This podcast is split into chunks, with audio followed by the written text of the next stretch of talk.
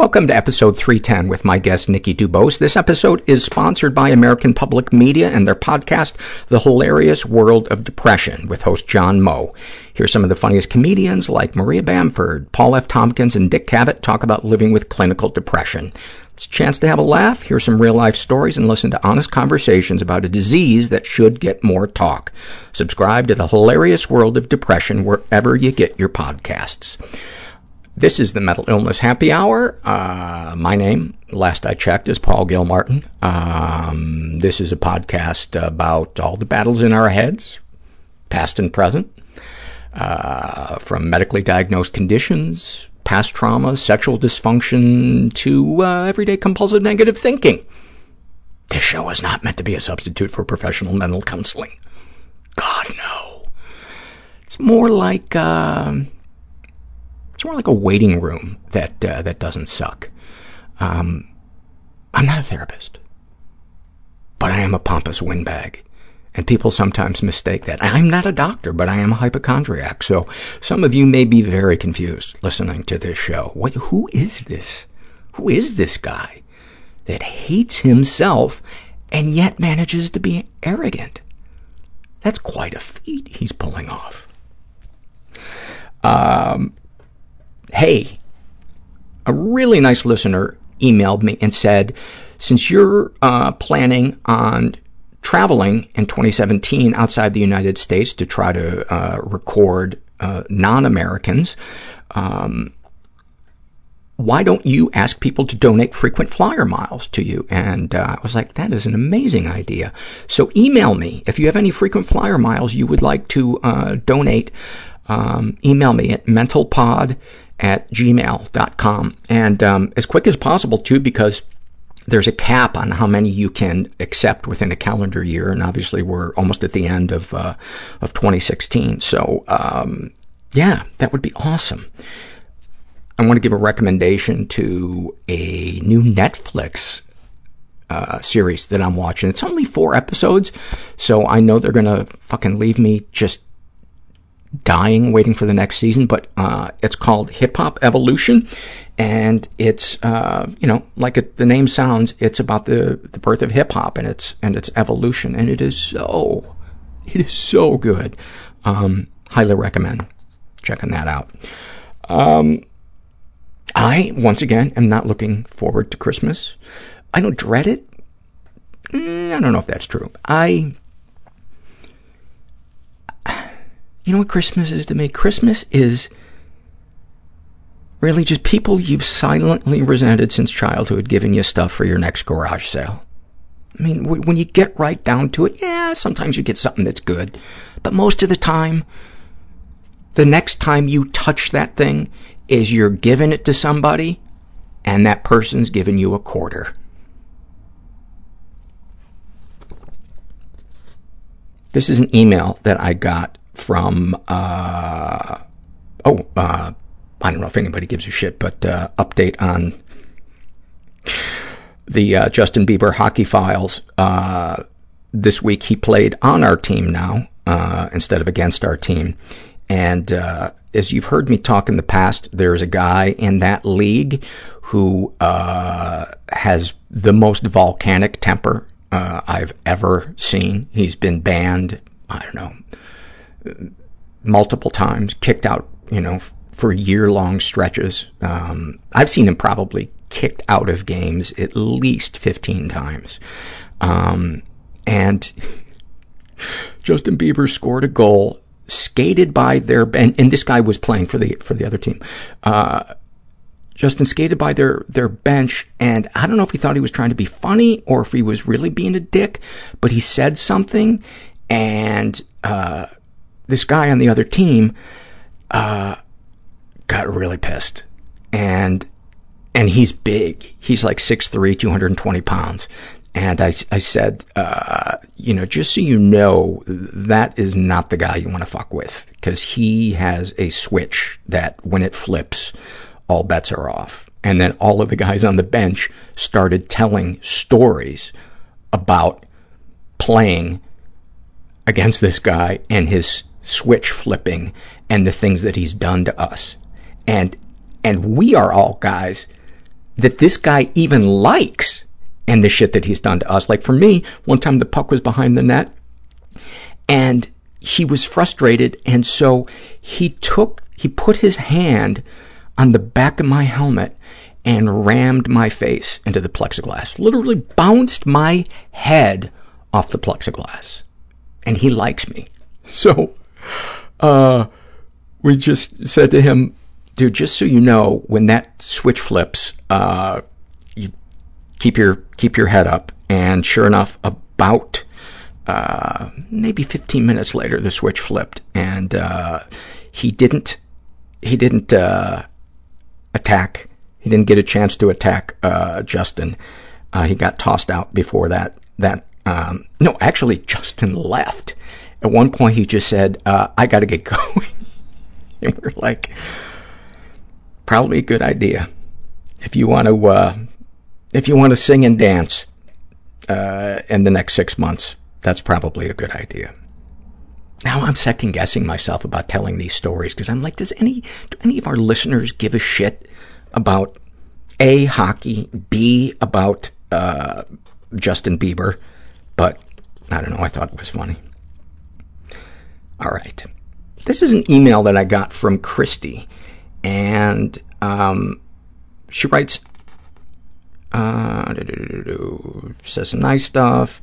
Uh, today I'm on episode 295, and you made a comment about someone struggling with an eating disorder, and you jokingly said that the shame should come from eating McDonald's. Uh, just a very friendly piece of advice. People with eating di- disorders really do feel shame about eating anything, really. Some of us have uh, been working for years to accept that all food is just food. It's not poison, it's not evil, it's just food. With that being said, McDonald's, too, is just food. Our society has demonized fast food, and this makes it especially difficult to eat at one of those places. A person who has worked their way up to fast food often already has an extremely hard time eating without feelings of shame, guilt, embarrassment, and fear. No one eating at McDonald's or any other food establishment should feel shame. Food is just food, calories are just calories, and our body breaks it all down the same way. Shame and food should never be used together as what someone should feel.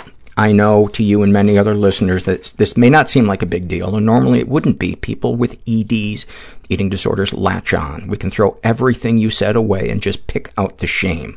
It's hard for you to remember all the things that might trigger people. It's really easy to slip up. It's hard to know what to say, and generally you handle people's feelings so very well. Just try to remember in the future that people with any ED um, are extremely sensitive and often take things the wrong, uh, wrong, the wrong, it just says things, oh, things wrong or literally. My advice would be to not mention food and shame together. Never say how gross something is or mention what other people are eating. This is standard for all kinds of eating disorders.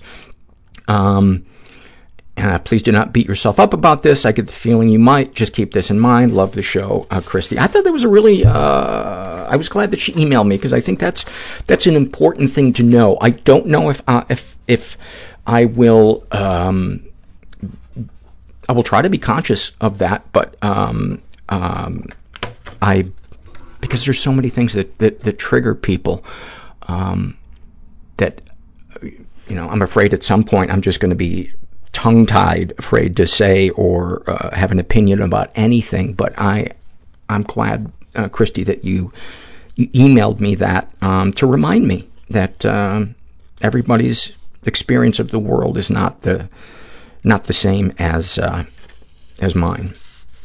And I and I would actually disagree a little bit that to me food is is not just food because for me um, when I eat food uh, that has like a lot of sugar or stuff in it, um, it affects my mood and it can make my depression worse uh, when I when I have to come down from it. Um, but I understand what you're trying to say. All right, I want to read uh, this survey. It's uh, from the first day in therapy.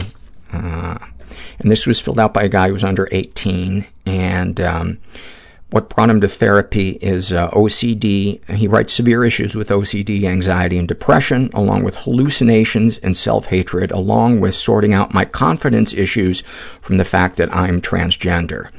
Um, uh, starting therapy, I feared that they wouldn't know what to do and they'd give up on me. Uh, as of yet, uh, none of those fears have come true.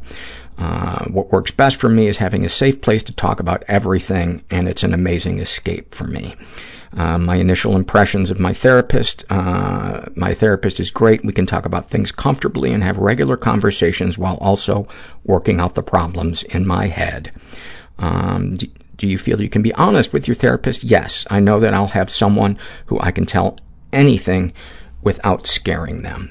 And uh, I wanted to read that because um, I thought it would be, A, I think it's an important thing to hear, and I thought it would be a good uh, reminder of the power of therapy because uh, our sponsor this week is TalkSpace. And uh, if you've ever thought about going to therapy, but you think it's too inconvenient, it's too expensive, uh, or it's embarrassing uh, to make it into an office, think about trying uh, TalkSpace. It's an online therapy company uh, they make it super easy to connect with a licensed therapist. Uh, they uh, handpick one just for you based on the stuff you fill out uh, about yourself and your life, and you can do it for as little as 32 bucks a week. Uh, you can text, audio, and video message your therapist as much as you want. Uh, your Talkspace therapist can listen to you vent about whatever you want. Uh, so to sign up or learn more, go to Talkspace.com slash M-I-H-H, as in Mental Illness Happy Hour. And as a special offer for you guys being listeners, you can use the coupon code M-I-H-H to get $30 off your first month and show your support for the podcast. Talkspace, therapy for how we live today. Okay. I want to do just a couple of struggle in a sentence. Right now, my abandonment issues are coming up. I'm like, oh, Paul, you are taking too long getting into the interview. You, oh, this is all they, everybody is about to jump ship, and you should have realized it. You should have realized it. This is a struggle in a sentence filled out by Grace, who is gender fluid, and they write about their borderline personality disorder. Living with it is like copying a list of numbers written on a whiteboard while everyone else has a copy of the numbers. I have to double check I do everything right. It'll take longer than everyone else, and when I finally complete the problem, somehow it's wrong. Snapshot from their life. I finished my undergrad degree three months ago after nine years of working hard but also taking time off to focus on recovery. I spent months stuck in a depression I don't want to tell people about, so I'll stay in bed for days in a row, only to shower and brush my teeth before I see my family, so they'll think I'm functional and I'll lie about being productive. Uh, any comments to make the podcast better? Talk about BPD, please, um, borderline personality disorder. Um, we have done several. Uh, thank you, by the way, for for sharing that. Um, we've done several episodes. Uh, of course, I'm always looking to uh, to do more because it's such a complex um, uh, disorder. And um, the episodes that come to mind: um, Susanna Brisk, uh, Celia Finkelstein, and I th- I know there's more. But if you um, have any topic you want to listen to an episode ab- about or cover, just go to our website type in the search box keywords and episodes that touch on that will will pop up. Uh, a guy who calls himself Well Fuck uh, writes about his depression, feeling so much of everything that I instead feel nothing, and I'm not sure which is worse. That is so good um, about his anxiety. Every time you don't reply right away to my text, it's my fault and you probably never want to talk to me again. When you do reply, I can tell you're mad, even if nothing in your text implies, uh, and it will still be the last time I talk to you. Fantastic. Snapshot from his life, sitting in the bathroom at work, unable to leave, because if I do, I will see people and I cannot deal with them not caring, and if they did care, that would be even worse, because I just would drag them down with me. Thank you for that. Um, a guy who calls himself, uh, you say tomato and I can't speak today, uh, about his ADD makes me feel like a border collie in a basement apartment. That is so fucking good. about his anxiety like I'm on a plane that's going down and I have an adult squid on my face. Which reminds me, one time I was doing stand-up years ago uh, in the Cayman Islands, and there's this place that you can go to um, during the day called Stingray City, and they they have you, it's maybe 12 feet of water, and you have on scuba gear, and you all line up, uh, you know, you and the other eight people on the boat, you all line up on your knees, basically like you're about to be executed, and you have a plastic bag with, um, with whatever it is that, that they eat. I can't, I can't remember what it was. Oh no, I know. It wasn't, it, the, in the bag was squid, but it was stingrays that were, um, hence the name Stingray City. Fucking jackass. And so we're waiting there on our knees. We've all got th- these sealed plastic bags of squid. And, um, and all of a sudden, just out of the dark, you just see all of these stingrays coming at you. But because you're looking at them horizontally, it just looks like like cardboard boxes, you know, like like uh, not a box, but like a like a piece of cardboard, you know, like like an inch thick and super wide, but you can't tell how big they are until they get right there, and then they pass in front of your face, and you see that these things are like the size of a, a Volkswagen, and they have these, I don't remember if it was one hole or two holes, that's like a vacuum that they eat through. And I hadn't sealed my bag very well, so this one sensed that that I had food, plus they were probably conditioned anyway, um, and started eating the, sucking at the calamari. But it's either it was other stingrays or this thing's other holes started sucking on my skin like the strongest vacuum you've ever felt. And it didn't hurt, but it made me laugh so hard that when I laughed, my mask popped off. I just remember just on my knees in the Cayman Islands, blind, getting hickeys uh, from stingrays. And thinking this is this is a shame that I can't jack off. See, I, I felt like that wasn't an interesting enough story, and I had to put something in it that would make it better, and it didn't. It made it worse. Hence, I'm a terrible person, and that's it. All right. Uh, I have two more before we get to the interview. I'm sorry, one more. Um, Oh, and the snapshot from uh, his his life is: I run to help with my depression, and sometimes I just stop and cry in the woods. Then I say sorry to the trees. That is, you guys are fantastic.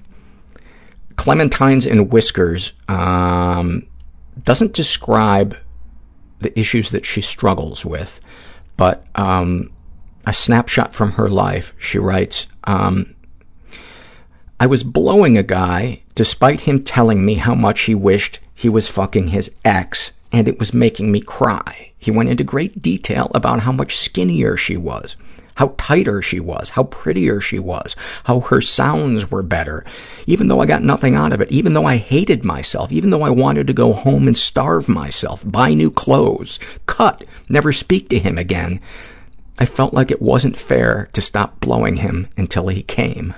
I fear that I'm inadequate. Fear that I'm inadequate. So recently I've been punching myself a lot. Sometimes I feel like my full time job mental illness is convincing myself I'm so alone. why hypervigilance. I should try to do something. I hate my kids seeing me like that. I just imagine killing people. I woke up with rats in my hair. They warp reality. Am I losing myself or am I becoming myself? I go back to bed. Hiding underneath the sofa while people were shooting outside the house. I was able to get myself out of Scientology. Put a gun to my mother's head and I was 11 years old. And you just garbage moving from one person's house to the next person's house, and you just hope they don't throw you out like garbage. You know, so I planned my suicide. Because you won't ask for help. I'm asking for help. I'm not pretending everything's okay. I'm not trying to do it alone. I'm really happy that I did it because a lot of good things have happened since then. That, that option just evaporated, and I'm, I'm not going to kill myself. I don't think I have what the woman who is not right for me anyway wants. I'm here with Nikki Dubose, who is uh, a former model. Or do you still do modeling? No, I left that industry because I want change in that business. I refuse. I'm working on trying to get actually mental health education in the modeling industry. So we'll see how it goes. You're also an author. You have a book uh, called uh, Washed Away from Darkness to Light. Yes. Correct? There you go. You remembered. Yes. and it's about your uh, battles in recovering from the abuse you experienced as a child sexual, physical, mental, emotional. Um, which then went on to repeat itself uh, when you started modeling at a at a young age, and um, give us a broad stroke of the issues that you uh, struggle with uh, today or struggled with in the past. Okay. So, well, thanks for having me on. It's good to see you. My you look great. Thank you. Um, so I basically struggled with pretty much everything you can imagine. I remember when I went to the psychiatrist the first time, you know, and they have a little checklist of all the things like, well, everything, um, but, um, you know, I was abused as a kid and I think that really can just lead to a whole bunch of other issues, you know. So I've struggled with depression, um, psychosis, which is where you have hallucinations and delusions but I didn't know that at the time that that's what I was, you know, having. Um, eating disorders. First, I had binge eating, and then bulimia. I had that for 15 years, and then that led to anorexia. Um, my mother and I, we had a very hard relationship. Um, she she had bipolar disorder and dissociative identity disorder, which used to be called multiple personality disorder.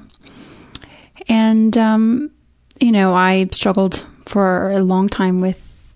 I it took me a long time to say that I was an alcoholic. So I was like, no, I just used to drink a lot, but I was an alcoholic, and um, you know, I was addicted addicted to drugs.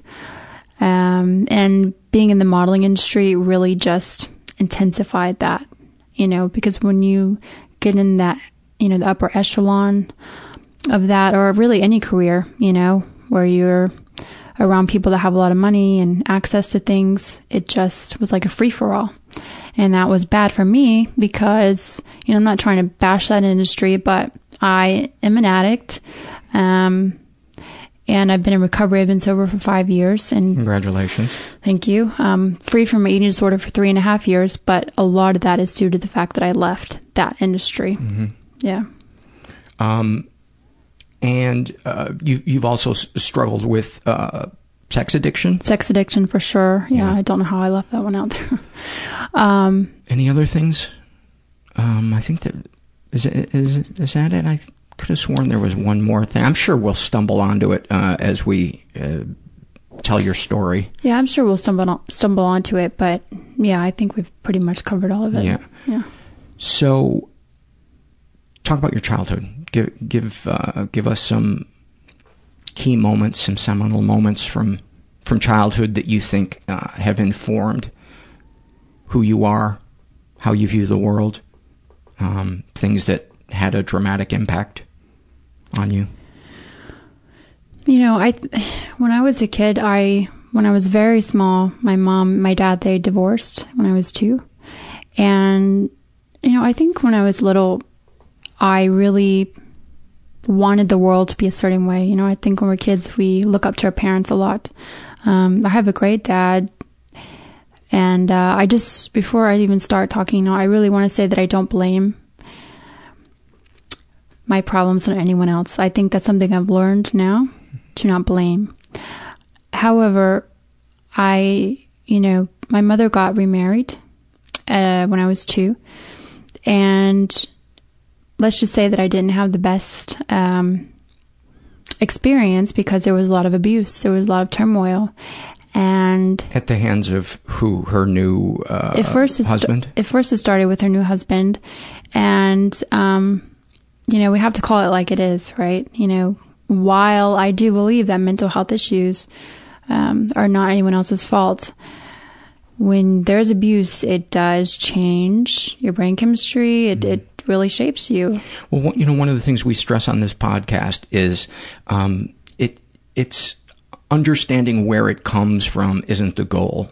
Yeah. You know that it's uh, if anything, it can help us uh, have compassion for ourselves to Mhm. stop blaming ourselves. That Yeah. this is a weakness of mine that I'm depressed or anxious or I'm acting out or I'm drinking too much.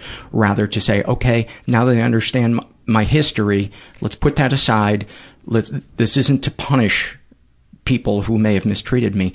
Let's now focus on how I can get better Mm. and how I can manage these things and maybe even go out and help somebody else who's struggling. Yeah. Would it- be fair to say that that's that's the way you look at it? Yeah, definitely, Okay. hundred percent.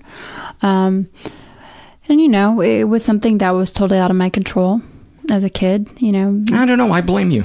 Maybe uh, maybe I'm jumping the gun and, and, and judging you uh, too quickly, but uh, yeah, I think you were a rotten little kid. And uh, you mind if I take my shoes off? By the way. Oh no, no, no. Okay. Um, Th- that, go ahead. You'd be the first person to blame me, but there you go. You know, I, um, but no, it. You know, so I think children they, they just don't have any. They, they don't have any outlet. You know, they don't have anywhere to go, and so I really repressed all of my emotions starting from four. Um, that I was physically abused, verbally abused, emotionally abused. You know, on and on. And so that's that impacted how I saw the world around me. You know, and when you don't have anyone to to turn to, Mhm. what do you do? Could you be specific? I, I think we know what you mean, but could you be specific about how you view view the world? I think before that I was I was very I was very innocent, very young, and I I had a big heart. I loved everybody. I was always very shy, but then after I started to be abused, I I really just I was very afraid. I saw everyone as bad. I became very paranoid, you know, and after that actually is when I started to see shadows a lot. I started to see it's going to get kind of weird, but um, but I started to see Not for this podcast. Okay. No. so I started to see actual shadows and um, you know ghosts and things like that. Um, it really just not only changed my temperament, you know, but it changed actually things that I would see, like you know figures and, and demons and things like that. So And there was nobody there to comfort you and say, no, because people, you know, they thought it was funny, like they made jokes about it, and so and this would be different than a kid who was worried that there were ghosts. right, Correct. right, correct. Um, you, can you give us some um, examples of the mental, physical, emotional abuse that that you were enduring, so we can um, so you can paint a picture, uh, right. For us. So you know, if I didn't take a nap, for example, as a four-year-old, um, this, you know, my stepfather would come and he would literally pick me up, throw me over the bed, and beat me over my head, my neck, my back. And I wrote about this in my book, you know, until I had bruises. Like, it wasn't just like a spanking Right. or, because this was back in the 80s, early 90s, you know, I guess when people still thought spankings were okay. But he would beat me, you know, and over my head too. And over, I mean, that's, that's definitely not all right. Yeah. You know, um, I remember I got called a whore. Like, I remember one time I was playing around in my mom's makeup. Um, and he came in the room and saw me. And he's like, you know, take that off your face or you look like a, a whore. You we know? can swear here. Okay. He's Yeah. like, you look like a fucking whore. And I just remember feeling like so, ug- you know, ugly, but ugly on, on the, on the deepest, darkest level, you know? Um, like I wanted to kill myself already as a kid. If you could have said anything out loud, if you could have voiced it as a kid, what would you have said then? If if you had found a space that was safe To him? to anybody, who would you have said it to, and what would you have said? Well, I remember when that happened, I just looked at myself. I looked at my face in the mirror, and that's when I started to see like a monster, you know. And I just said, you know, you're you're a dumbass. And I don't even think I really even knew how to vocalize, um, because I was I was hurting, you know, and I was um, taking my feelings and stuffing it down with food. Um, so that's how I expressed. Hmm.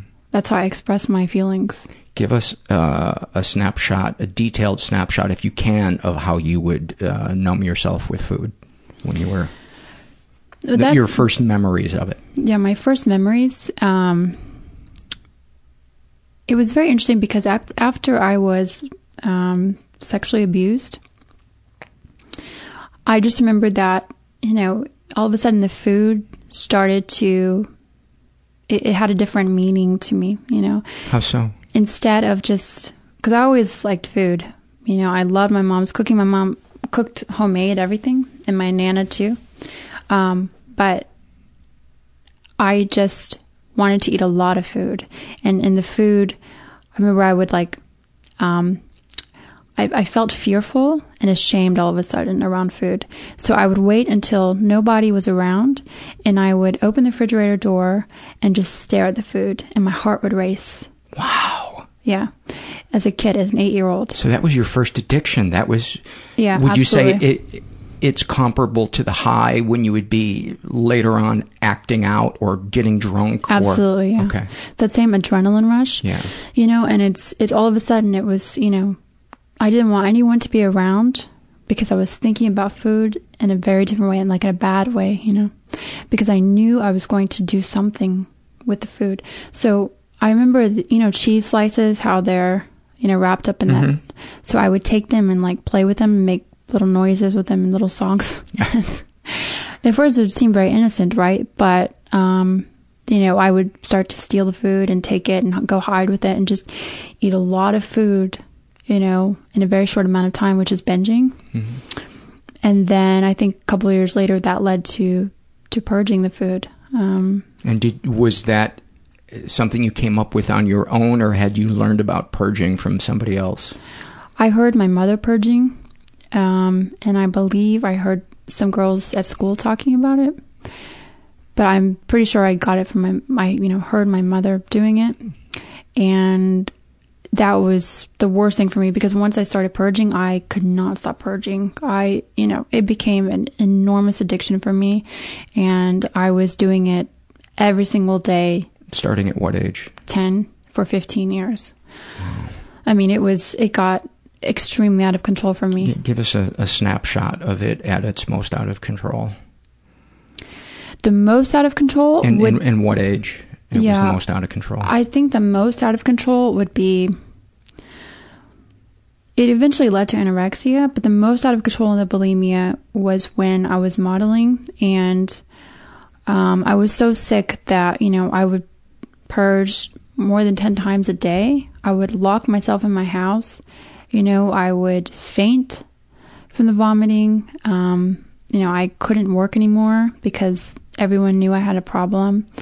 Um, but yet I would literally, I remember walking down the street in New York City because that's where I lived at the time and just thinking all I could think about was that I needed to go get two extra large pizzas.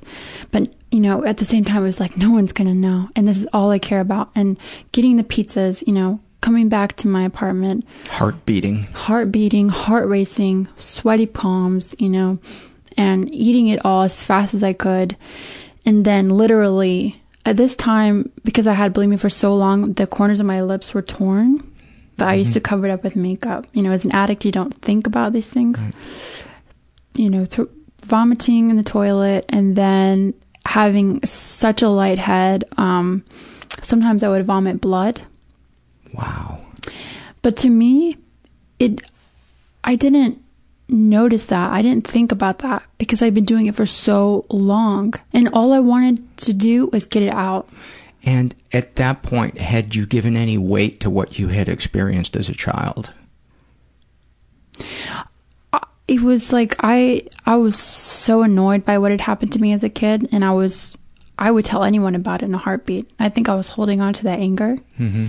but I was not in a place at all where I was, you know, going to go to a recovery program or anything like that. So fair to say you hadn't grieved what you missed as a kid or experienced sat with the sadness of what you no, missed. no, I was definitely numbing it, trying to numb it. Yeah. Do you think that that's for us? That's kind of really what the distraction, the addiction, the addictive distraction is, is to avoid the, the sadness. I do. I think it. so. Yeah. Or or something else, you know, some Yeah. something that's n- that we're not bringing up to light, that we're not wanting to deal with. I I think that that's that's what addiction is. Yeah. Okay. Um, I I talked with Nikki a little bit before we started rolling, uh, which I often do with guests um, when they're survivors um, of, of sexual abuse to uh, try to get a feel of what they're comfortable sharing and what they're not comfortable sharing. And uh, she has told me that she's an open book and willing to um, share Absolutely. and any and all um, details pertinent to the the, the topic. Um, so, can you uh, talk about the the sexual abuse? Absolutely. You know, I my thing is we were talking about earlier is if something in my story can help someone else, then I'm all for that. You know, there's how many billions of people in the world, you know, and I think every single one of us know what it's like to feel happiness, but also sadness and pain, uh, no matter where you come from. So, um, the sexual abuse, it was from a male figure, um, but it also happened with my mother. And, you know, I didn't even connect the dots with that. You know, we were talking earlier. Um, because it was my mother and, you know, our relationship was extremely complicated because she had mental health issues. I had mental health issues. And, um, but when it's, when it's a female, I don't know why, but I think maybe because, um, in society we talk more about men abusing, which is a shame, that you know, we should. So, um, but she was taking care of me the best she could, but I guess I trusted her more because she was my mother, even though she, she had mental health issues and I was definitely aware of those. Um, but, um, there definitely was, you know, things that went on that were not right. And that started, we were talking about earlier with the bathtub, you know, and there is nothing wrong with, you know, I, I want to have a child one day, and I don't think there's anything wrong with taking a bath with your daughter. But, uh, you know, when I think back about it, it was the way we were taking a bath together. And, you know, I work on the the board of Peaceful Hearts Foundation with Matthew Sandusky, so we educate about child sexual abuse, right? And there's a technique called grooming, right? In the way you know you you groom somebody, you get them um, close to you so that you can prepare them for other abusive behavior. Um, and it definitely was not appropriate, you know, some of the things that she was doing, and that progressed to um, one time taking me into the bathroom and taking my temperature, you know, um, with her finger and, and putting, you know, things up my butt. I mean, that's that was really. Um, I don't. I've actually never even shared that. Thank you. Thank you for sharing that. I, um, know, I've shared on the podcast. My, my mom took my temperature rectally till I was eight years old, and you know, kind of knew on a certain level something was wrong, and wanted to know why we were still doing that way. And you know, her her whole demeanor would change when she would when she would do it, and I just you know, kids pick up on on that, and um, May I ask you how would her how would her um, demeanor change? Because my mother's demeanor would change if she got like very excited or kind of aggressive. You know, it was her, hers would be the opposite. She would um, become very quiet. She would almost uh, stop talking uh, completely. She she's normally kind of a chatty uh, person, and it would um, almost like as if she was hyper focused, and then she would disappear with the thermometer after she took it out for what seemed like an inordinate amount of time and I used to wonder what what is she doing with the with the thermometer and and then I would just banish the thought from my brain that you're uh, it's your mom she wouldn't do that you know she wouldn't do it and and it So you did, even at that age, have some kind of awareness I of did, what. but I Mhm. buried it then for the next 40 years. Mhm. And it wasn't until I looked at the pattern of a whole. And, and I don't, I don't hate my mom. I'm not even angry at my mom. I, I, I have empathy for her because I know, um, it was probably a- mental issue or or, It or, is, or, or something or yeah. trauma that she experienced. Who knows? Maybe she was dissociating. Um, Right. I don't know, and and that's not important to my recovery to want to know why she did it. Yes, I would love to know why she did it, but I'm not waiting for that answer to begin re- recovering. And I cut contact with her not because of what she did, just because it's not healthy uh, Mm. for me. I don't feel safe around her, and that I've tried, and it it, it, does not change. Mm. But uh, go ahead. So she um, was uh, She- using she- her, yeah, her she- finger. Yeah, there was that. There was that incident, and at the time, you know, I really, I was very uncomfortable, obviously, and um, but it wasn't until much later that I realized that that was not right. And how old were you when that when that happened? I was, I think, it was nine. So th- I had already been, I had already been sexually abused by a male figure at that time, and then, um, you know, and then it happened with my mother. So I really felt unsafe, you I- know. I can't imagine how unsafe you must have felt. And, and one other question: you talked about your mom grooming you. How did it start, and how did it progress? If you can I would recall. I would say that it started with the bathtub, but my mom it was weird because my mom had bipolar, so it was just this odd relationship because sometimes she would be very loving with me, a real loving, and then sometimes she would act out and she also had this multiple personality, so And she was an alcoholic. Yes, Right? which progressed l- a little bit later. Okay. So at first it was just dealing with, you know, I never really knew, I guess the best I could say, I never really knew who I was dealing with. Boy, do I know that. Really, you know, Yeah. so if, for, for my mental space, I just, I felt very confused a lot. And, um, but in my mind, I always kind of, I guess I chose the version of my mother, you know, that I wanted to see. Right.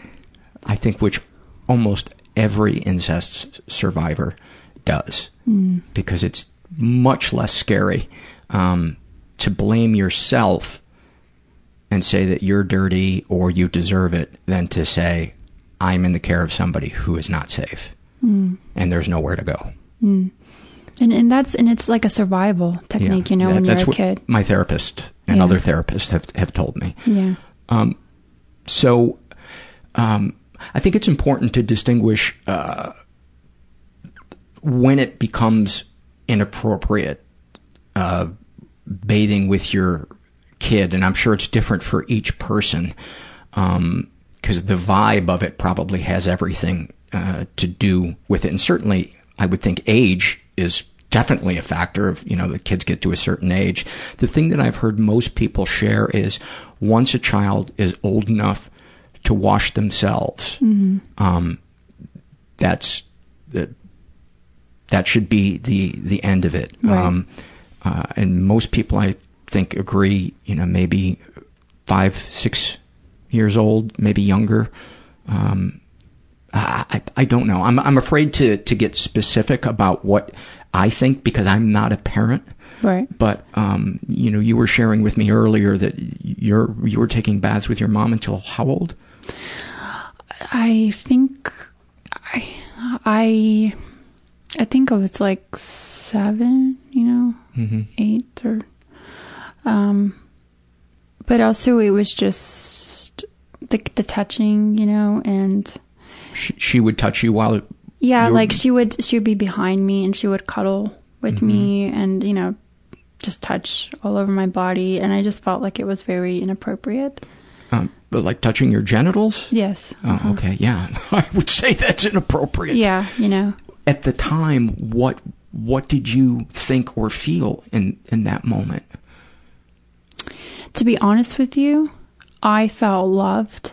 Yeah. I tell you the truth, because I um, I and I don't know exactly why I felt that way, but it can be just because of the diversity of all the abuse that I went through.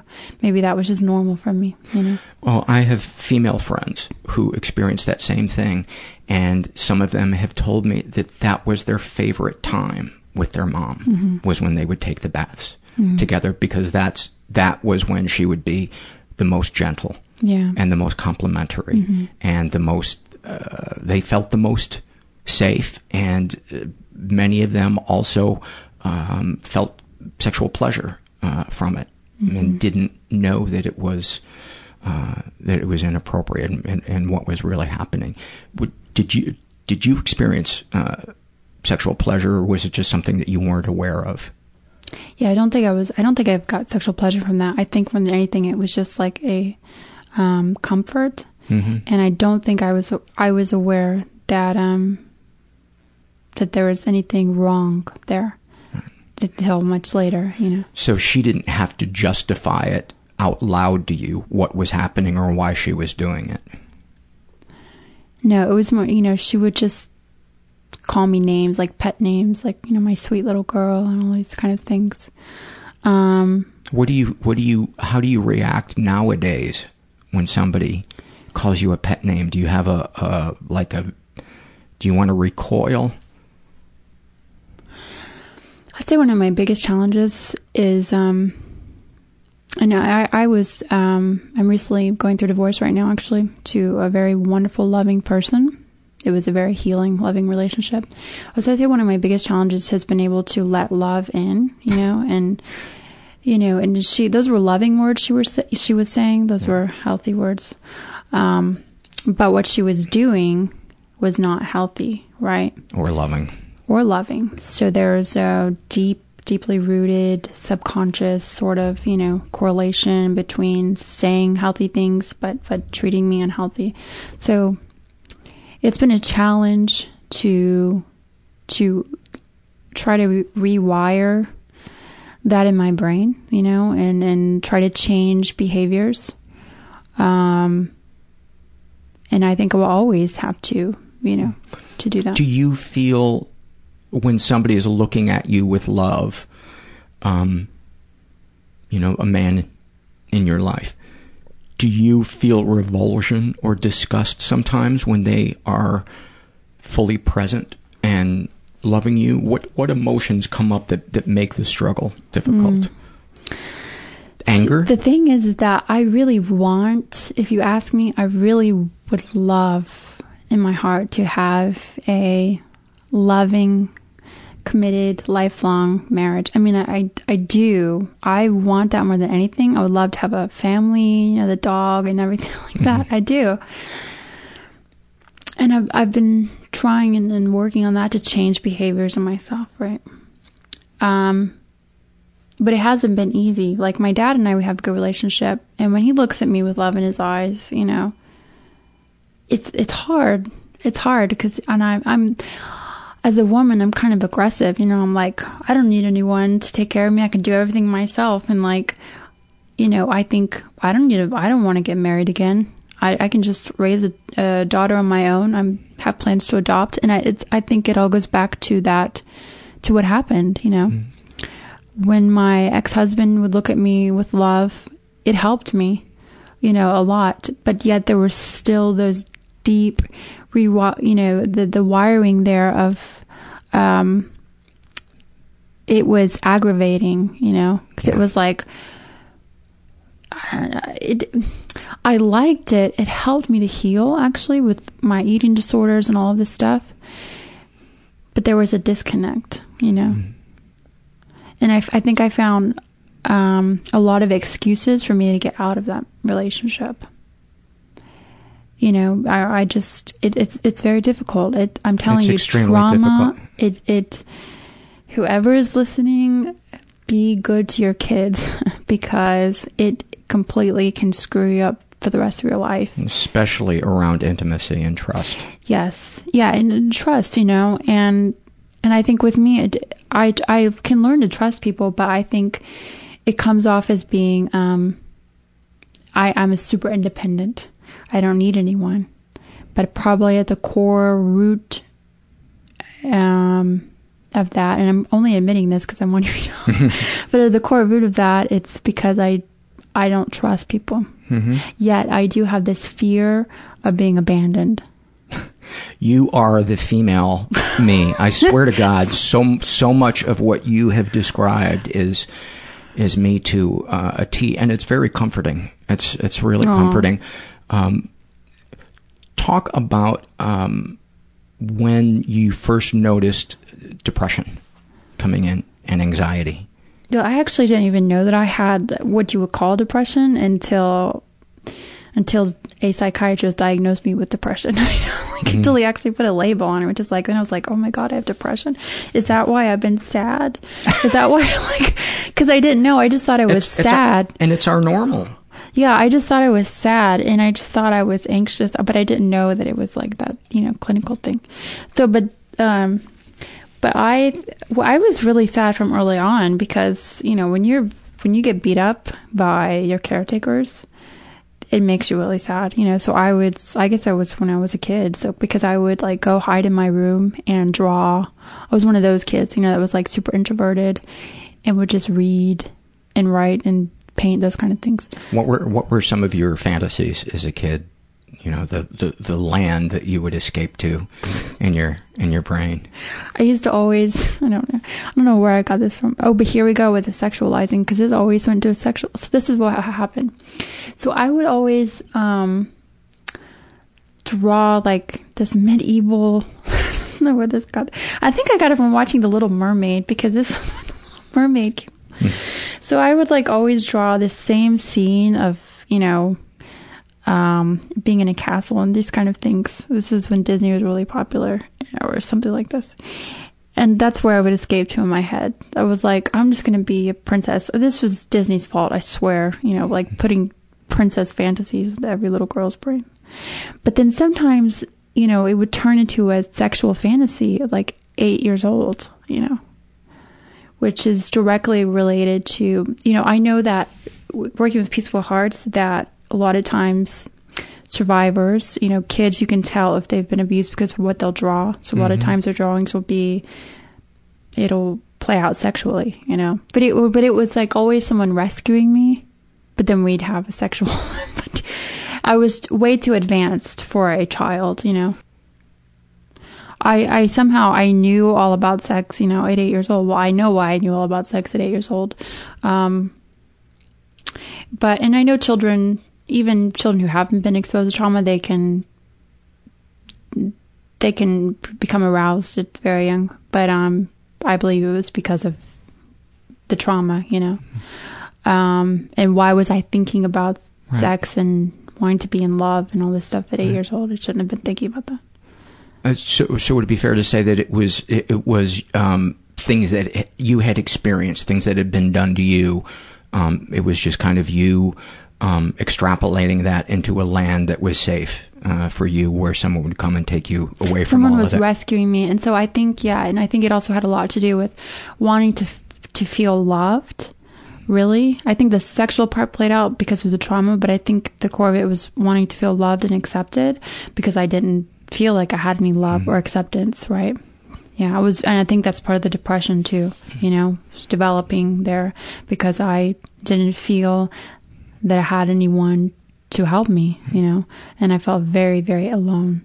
So I thought, in my probably because of the Disney movies, I thought, you know, well, if I just had a someone to sweep me off my feet, then everything will be okay, right? Um, but it doesn't work that way. it doesn't work that way. Sorry, girls.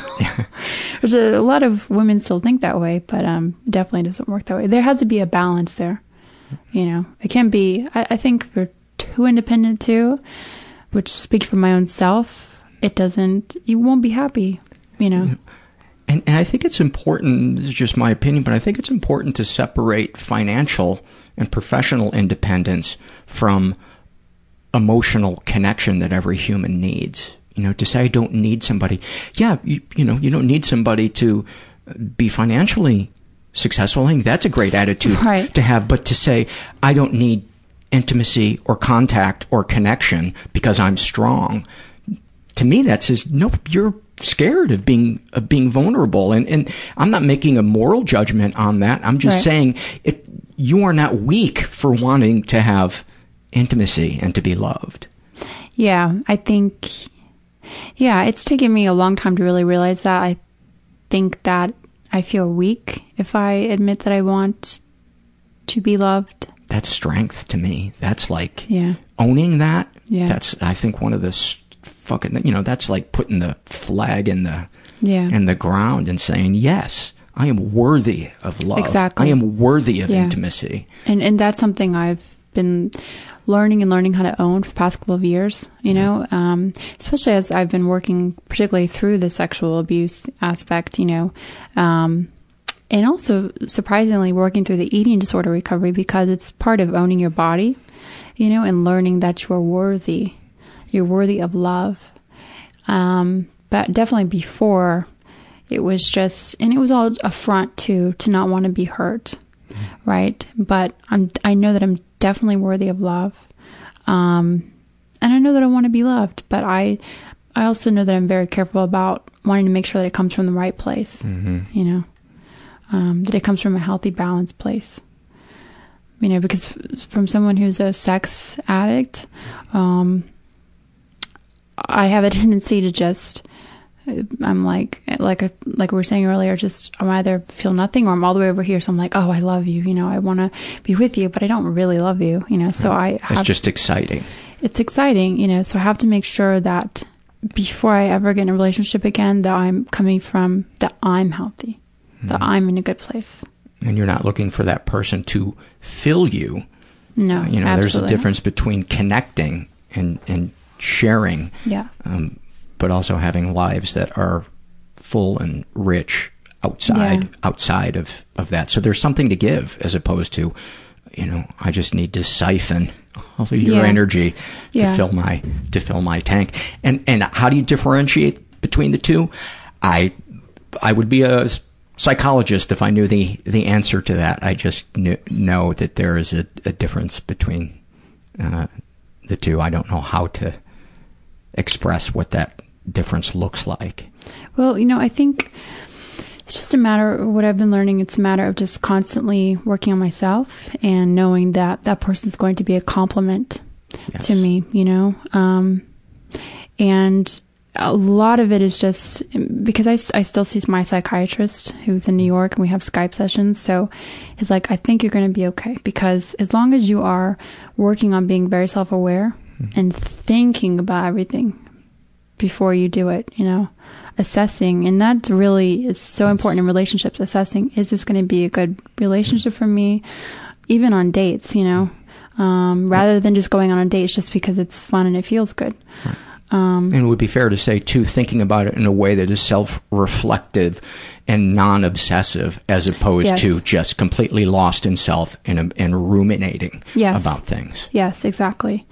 Um, so doing things out of um, taking actions and making choices be, out of self love, you know, because also if you decide to go in a relationship, you know, it's a big step. So you're bringing that person into your world, and every decision that you make is going to affect that person. So just being self aware is one of the best things you can ever do. You know? And, and I think being a seeker, just always saying, uh, you know, it, I'm open to Yeah. anything that can help me Yeah. um, love myself more and Yeah. treat my fellow man uh, better. Yeah. Yeah. It's it's that constant self aware and constantly wanting to grow and to learn, right? Yeah. Which makes you a better person. So I think as long as you do that, you can't go wrong. Yeah. Um And go easy on yourself when you make mistakes. Yeah, absolutely. Set the, the kettle to the pot. Absolutely, yeah. Nobody, we all know this perfect doesn't exist. You know, and when you fall down, which you will, if you fall down a thousand times, it's okay. You just get back up and keep on going, you know? Yeah. it's no judgment.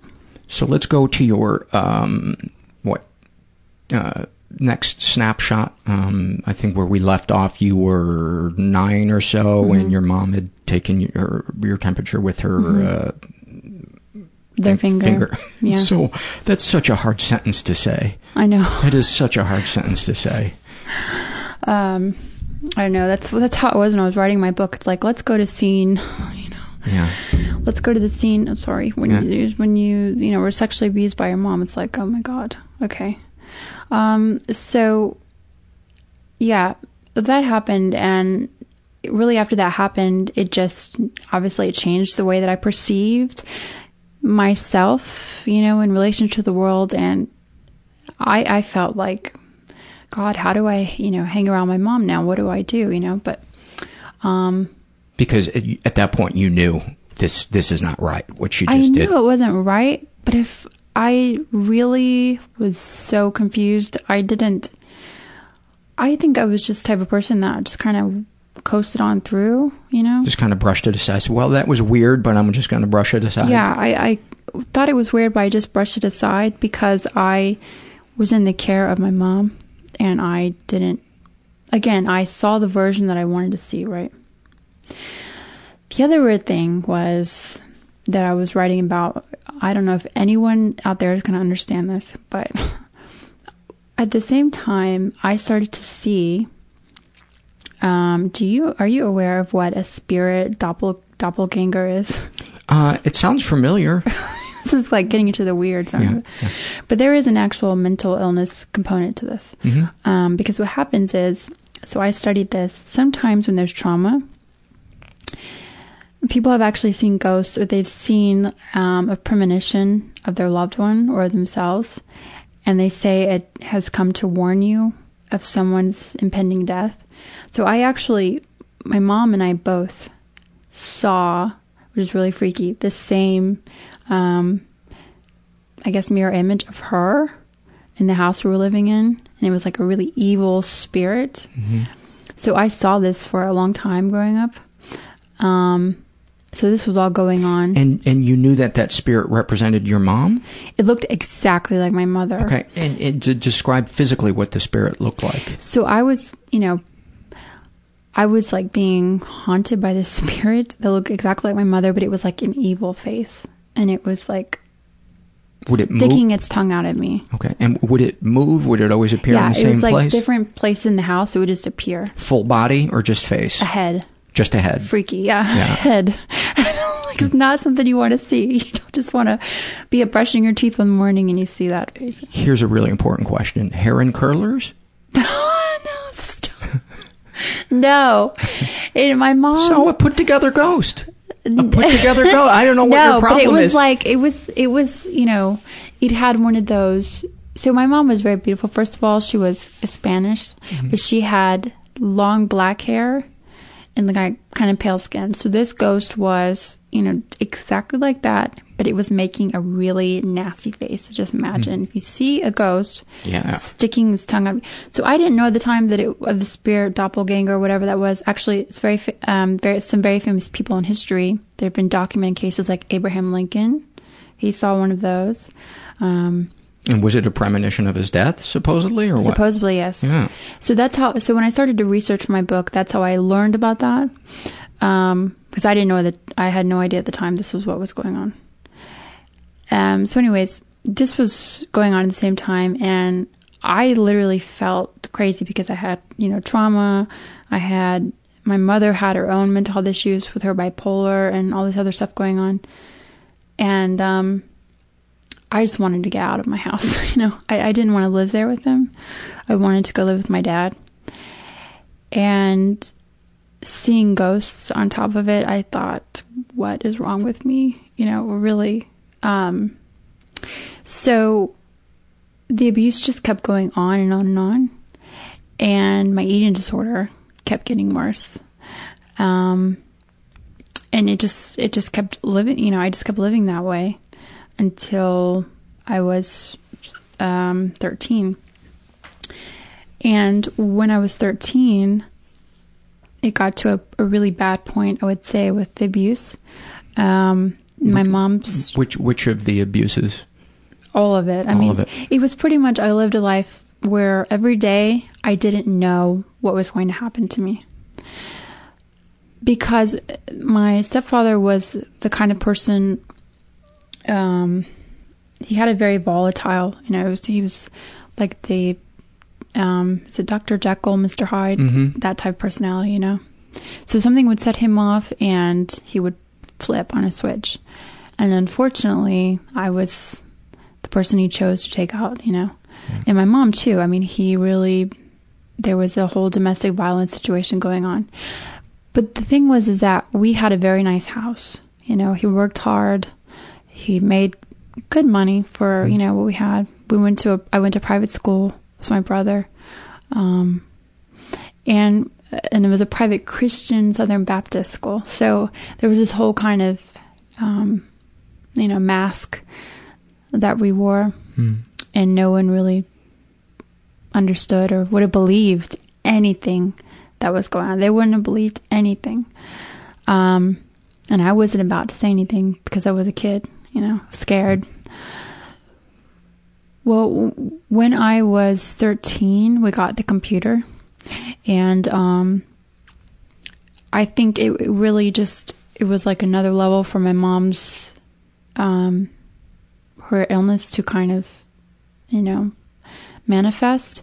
And um, I don't know what happened then, but there was like boys coming over to our house. You know, even like I had a kind of a boyfriend at the time, and one of his friends was coming over to our house. You know, from the Christian school. Can you imagine? I mean, this was like, um, One of your boyfriend's friends was having sex with your mom? Yeah. So, and the thing, the weird thing about it was. So he would have been like, what, 14? 13, 14? No, no, um, no. Let me just preface this for a minute. Sorry. So, when I was about thirteen, I had an older boyfriend who was like see. seventeen, I see. and it was his friend. So he was either seventeen or eighteen. I don't know. Um, but he wasn't any younger than that. Okay. So this, so my mom got the computer, and all of a sudden, like boys were coming over, and you know, college age boys too.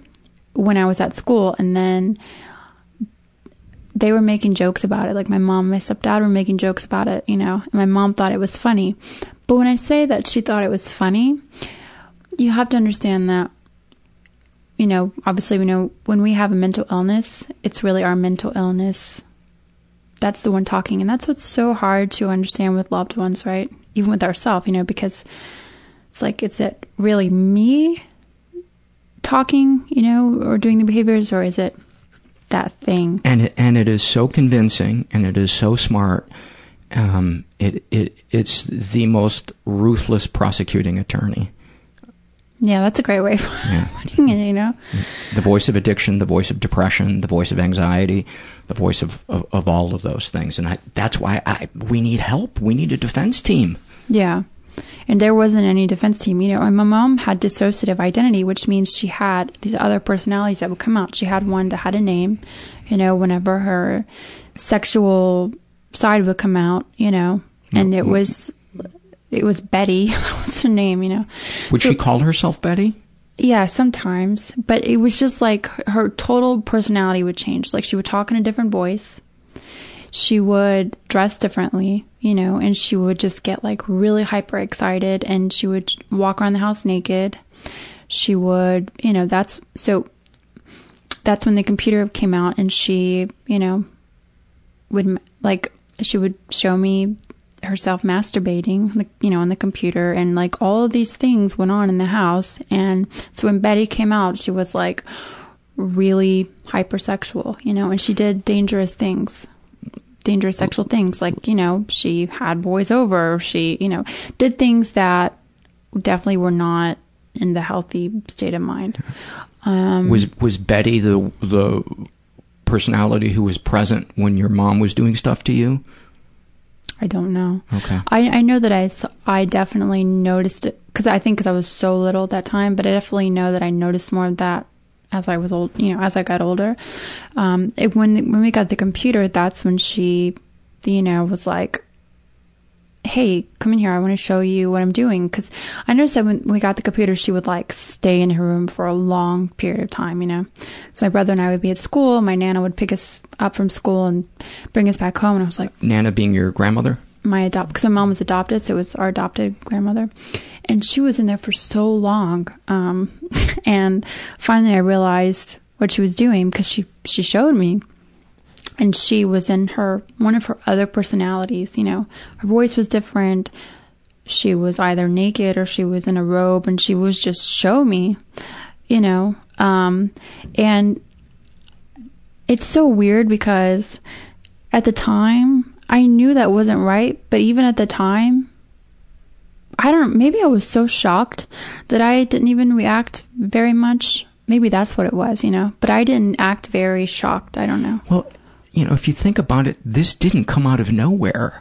So Yeah, I- so it it's understandable that it wasn't that shocking that you could register that this isn't right, but also it's like just another bomb in a war. it was like a war ground. Yeah. Yeah, it's literally it was like a war ground every day trying to, you know. So was she m- masturbating in front of you? Yes, I have a very clear memory of seeing my mom in her silky robe and masturbating, and that really messed me up. You know. Many of my female friends experienced so many of the things that you have described. Really? To a T. Mm. To a T. The uh, masturbating, uh, walking around the house naked, uh, the inappropriate baths. Yeah, it's um, And then the walking around the house naked, you know, because I know a lot of, I guess, hippie type people, and they're like, oh, well, that's normal, you know, walking around. But honest to God, I mean, there's a vibe to it when I would not walk around the house. When I have a child, I would never do that. I don't find that appropriate, you know, I just don't find that appropriate. And almost all of the people who experience that as kids that I've talked to, they, to a one, almost always say that they expressed their discomfort to the parent, and then the parent told them that they were the one that had the problem. That, to me, is when the abuse Exactly. begins. If you say, you know, when you're seven or eight, you know, because you're there, there might be a parent that's not aware of that. Mm. But if the kid says, you know, mom, put some clothes on, yeah, put some clothes on, and okay, you've you've you've moved on. You know, that's to me like a mistake. That's okay. And but when you tell that kid, I'm your mom, you know, I whatever it is that they say to to justify it, that that to me is when there's no longer a gray area and it's straight up. Yeah, I, abuse. I remember I would, you know, I would say things that's like, you know, what are you talking about? Like, you know, there's nothing, there's nothing wrong with this, or what's wrong with you? You know, that sort of thing. But everything was always like a joke, or you know, what's wrong with you? What do you mean? What's wrong? Mm-hmm. Why are you me? so uptight? Yeah, I'm a kid. What do you mean? It's like, what do you mean? So, so I always question myself, you know, or that meant that, that phrase, what's wrong with you, always Mm. replayed in my head. What's wrong with me? Right? What's wrong with me? Um, I, I hope this isn't an inappropriate question, um, but when you your mom was uh, again, this is a difficult sentence. When your mom was masturbating in front of you, what seemed to be the payoff for her? Was it gauging your reaction, or was she looking at the computer, gauging the reaction of the person that she was doing it? Was she doing it for somebody on the other end of the computer, or do you not remember? Mm, I the memory I have of that is just I remember because I think what happened is I walked in on her masturbating and then she just kept doing it. Um, you know, and I believe she did it again because, as you know, with memories like that, it's like kind of just it's trauma, you know. So you have, um, but she, you know, it, it, what I can tell you is that it got to a point where she wanted me to stay in the room, you know, when she was talking to because she was talking to men online. She was chatting to men online. So it got to a point where she wanted me to stay in the room when she was doing that. And then it got to the point where, um, you know, she wanted me to um, stay near her, you know, sit next to her when she was doing that. Wow. So, um, I'm and- so sorry. That is so sad. no, That it's so okay. sad. It's okay. Uh, thank you. Um, but I don't really remember why. like I just don't remember, you know, the details, details of that. I just remember that, you know. And I rem- and so what I remember is that, you know, it got to this weird point where she would um like it was always funny for her or some for some reason where she would pinch my breasts, you know, in that room because everything started in that bedroom with the computer. And so and she would like um laugh about it and then touch my you know my breasts. And I was 13 so they were developing. And she did it a lot like a lot. And then um I thought nothing of that because it was again it's so weird you know because it was my mom. So I just didn't think anything of that that that was inappropriate. My mom would do that, uh, my, and my mom never did anything, uh, you know, like pa- parading around naked or touching my genitals, but she would uh, very often grab my butt, you know, and tell me how, you know, cute I was, and uh, until I made her stop at like 25 years old. But it never even occurred to me yeah. that that was inappropriate. that she was talking to me like a like a spouse or a boyfriend, and I know that wasn't her intent, but it just always made me sick, and I just buried it because she always kind of got what she wanted. Mm. Because otherwise, she would wear me down, Mhm. making me turning it around on me as if I was the one with the problem, as if I was too sensitive or Mm. or whatever. Mm. Um, but go ahead. Yeah, my mom, and even even up until um, a few years ago, she would. She, I know my mom would grab my butt or it. She would like poke me in the armpit, you know, or underarm, or she would still. There was still something where she would kind of do it, but still grab my breast a little bit, or she would kiss me on the mouth, you know. And I still because I've only been in, so, you know, I went to recovery four years ago, so it's taken me a long time to realize that that was inappropriate. And I was, sh- again, I, I was shocked because, because even though my, my mom and I had a very, we had a bad relationship, um, I still love my mom, you know, because it's my mother. Yeah. And so I still didn't, I, I, I didn't understand any of that. When you say you went to uh, recovery, you talking about like just uh, support groups, or did you go to a center for trauma? Or Um, well, I, I define that moment as when, well, I've been sober for five years Mhm. and free from eating disorder for three and a half, but I define that moment as when actually my mom passed away and I made the decision um, to leave my modeling career. And I went, I started by, when I left my career, I started by um, going through home care, I would say, because I was so sick. I mean, I was like, I weighed less than 90 pounds at that time. I was, had anorexia and everything.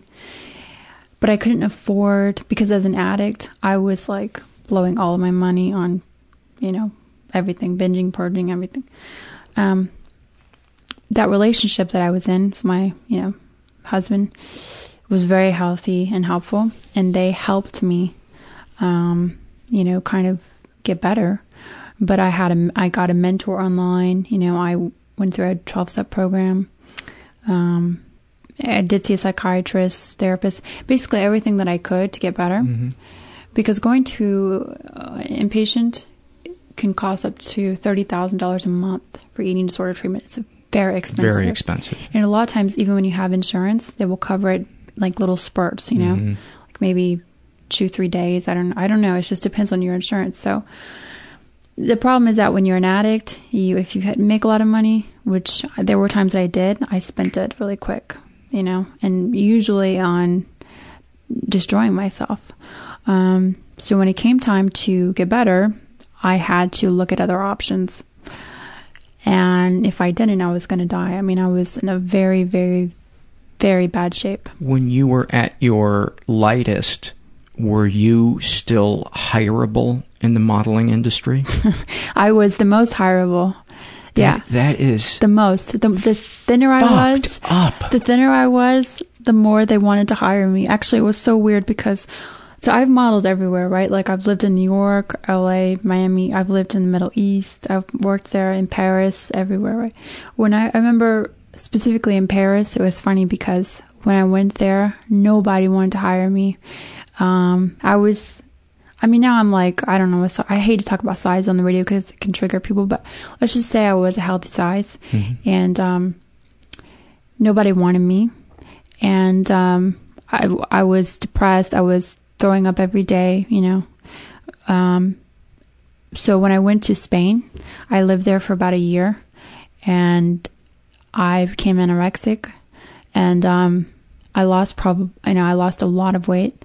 So I I lost so much weight. I was so sick that my agency in Paris, you know, they started to take pictures of me in Spain, started to work a lot, and I looked like a completely different person. You wouldn't have even recognized me. So my agency in Paris said, "Who is this girl? We want her." And they said, "That's Nikki." They said, "That's not Nikki." Um, yeah, that's a whole different, you know, topic right there. But but that was basically, and that, but that was my experience everywhere, you know. And uh, just to uh, to give uh, the the listeners uh, a sense of uh, things that you you were on the cover of, just give me uh some some magazines or I was on the cover of Maxim. Mhm. Um, I've been in Glamour and Vogue and Vanity Fair. Okay. Um, you know, all these kind of things. Okay. Uh, what's the next um, part of your life that you would like to talk about, or the next subject? Well, I think it's important to say, you know, after after all the abuse and everything, I was removed by the police and to go to. That's important because I I felt after that like I didn't have an identity, you know, Mhm. like I didn't know what to do with myself. Um, and you would have been how old at this point? 13. And I also changed schools. And we know that, you know, kids going to school, it's also, I mean, it's a traumatic for any kid, but when you feel broken, it it was really bad. So I, to cope, I started to, this is not right, this is not okay, but I started to use drugs really young. I started to drink. Um, actually, I had my first drink when I was three years old. I just want to say this. I'm not making that up. So what happened is my mother You know, thought it I- was funny to give me a drink at three. Like again, the funny thing, right? Yeah. This is something to be very aware of. Funny. Um, to make jokes of things. So I had my first drink when I was three, and then I went to the bar. I was thirteen. When I when I changed schools, I wanted to feel accepted. Right, I was going back to this whole wanting to be accepted and loved.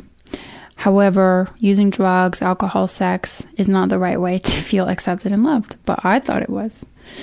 Um, so I started to try to fit in with the popular kids, but really inside, I felt like a monster. You know, I had BDD. I don't know if you're familiar with what BDD is. Body is. dysmorphic disorder. Yeah, so I have that. Um, and I was like always changing my appearance. Like I would spend hours, you know, in the bathroom trying to change my hair, putting tanning cream on and changing my hair color. Um, just trying to fit in, you know, and then at school, I felt like a loser. I felt so bad about myself, you know, and I would cry all the time. And so when I finally got invited to go party, I thought, oh my God, yes, I made it. I'm mm-hmm. successful, you know, like that was successful to me because somebody finally wanted me to be there with them and nobody had ever wanted me to be there with them, you know. That's so heartbreaking. But it's the truth. Yeah. You know, it's the truth. And so I I dressed up I started to dress sexier. Mm-hmm. Like I did when I would go out with my mom to bars. You know, and I love too that we just glossed over that that your mom was taking you to bars at 13. We're like, yeah, oh, okay. And what's the next thing that happened? you know, it's um but so I I would uh, in where my dad lived, he lived in the country. He was like in the total opposite of where my mom lived. My mom lived in the city, the nicer part. My dad was just like a country. He's sweet, you know. He lived in the country, so with the way they partied is they would go um, in the woods and they would just like party with their trucks and coolers. Of, so I was started to already try. Can you say names of drugs here? Or you Yeah. Yeah, yeah. Yeah, no, that's fine. so I was doing acid already. Mhm. I was, you know, smoking weed and everything like that. And, but when I started to drink, I didn't just drink. I, and I guess this is, you know, genetic, environmental. I wanted to be the best. Right? I saw it as Mhm. competition. I wanted to impress. Yeah, I wanted to impress and I wanted to go all the way. I wanted to black out. Like I knew that for some reason already. For your sake or for the, the, the to impress the other people? I don't know. I guess Huh. it was like a combination of both, but I just knew that I couldn't leave that party that first time. I couldn't leave there without without blacking out. I I, I needed to I needed to feel the ultimate high, you know. Mhm. I thought everything else was just not important. It was like a baby baby thing, you know. Um, and so I did black out, and then every time I drank after that, I blacked out. Um, and I hung out with those those you know cool kids for a while, but after a while, they started to get annoyed with me because what I would do is I would steal food and I would purge it. Right, my this girl I would hang out with a lot. She was a very popular girl, and I would. So my addiction was showing up in my friendships. So I would steal it, I would purge it, and I was drinking a lot. You know, a lot more than what even they were. Um, but inside, I was feeling like I wanted to kill myself. You know.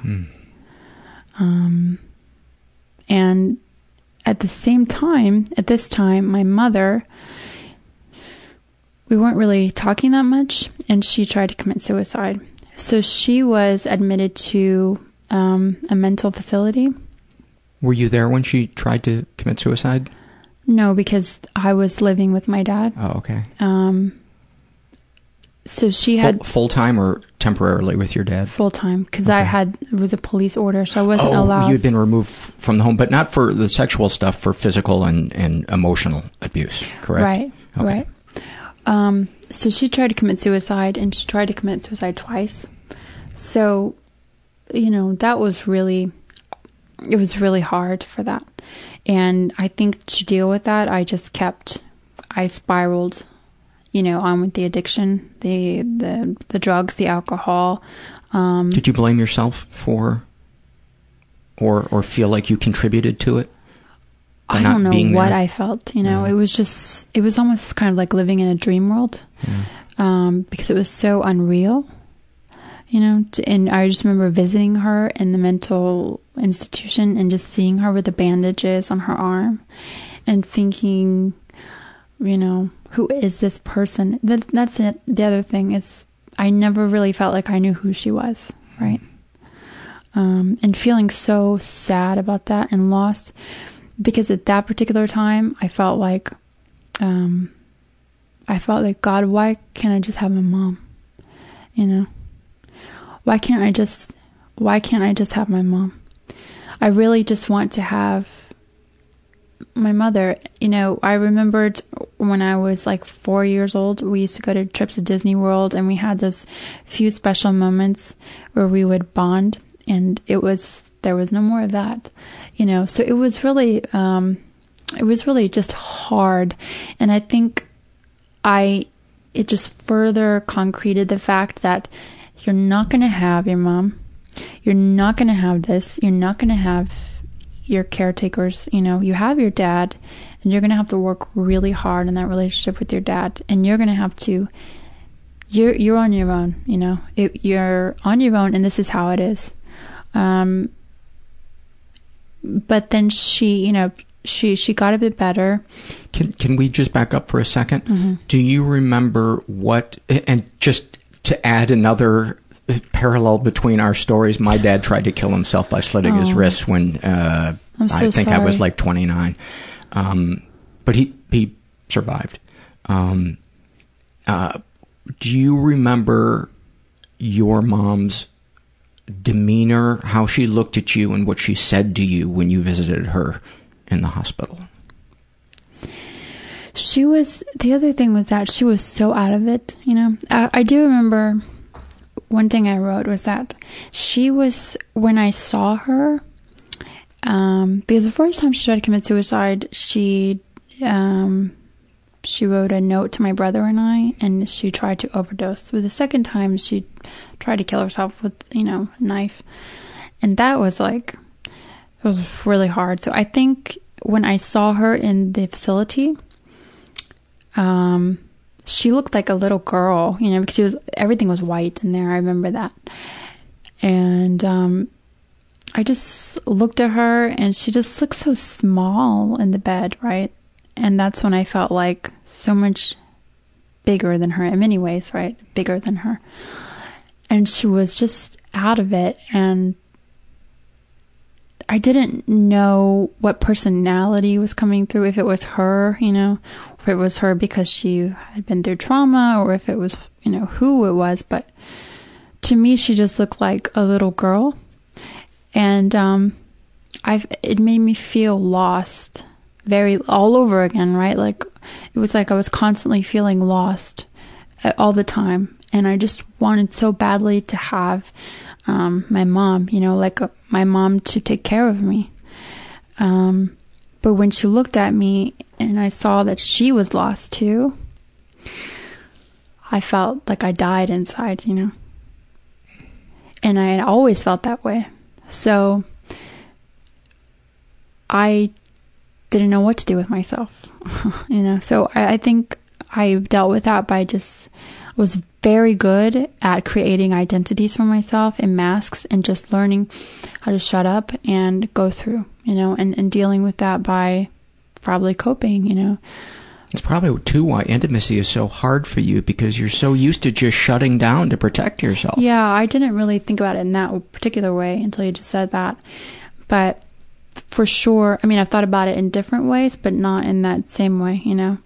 Um, I mean, I'm a very warm person. I'm very warm and I'm very good at connecting with people and helping people recover mm. from things. But, but yeah, that's, those are hard things, yeah. you know, for many people to go through uh, traumas like that. Yeah, I, I gotta say, you know, I hear a lot of stuff on this podcast, Nikki, but yours is one of the most intense stories I've I've heard in, in five years of, of doing this podcast. Mm. And and we're not even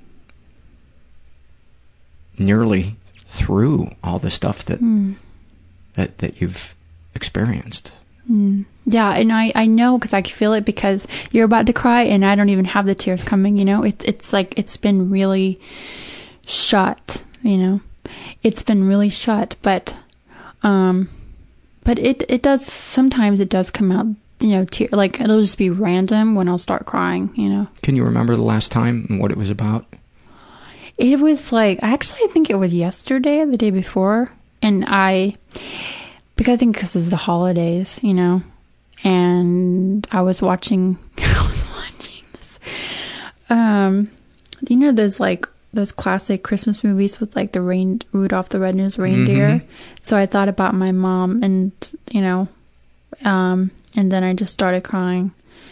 But but it has people have really called me the cold, some, you know, sometimes the coldest person they've ever met. But I have sympathy for people like that because we have to really understand, you know, we have to really. I even have sympathy for people that murder people because we have to really look back at people's lives and understand where we've all come from. You know, um, there's a reason why people are the way they are. There's a reason. There was a reason why my mother was the way she was. There was a reason why my stepfather. You know, um, I don't like. I trust me. I don't like not being able to be. In fact, I hate the fact that I'm not able to be intimate. Do you think I like the fact that I'm divorced twice? I'm 31 years old. Like for me, actually, I even hate saying that, right? Because it's probably one of the most shameful things. That you've been divorced twice. At 31, yeah. yeah. I like. Do you think that was my childhood dream? no. You know, I, I for me it it actually breaks my heart. Like that'll make me cry more than anything. That breaks my heart because I especially i mean and i don't know how that different that is for men and women but i think especially for women we really we grow up wanting to have happy healthy family and i'm like my god what's wrong with me you know that makes me feel like something's really wrong with me.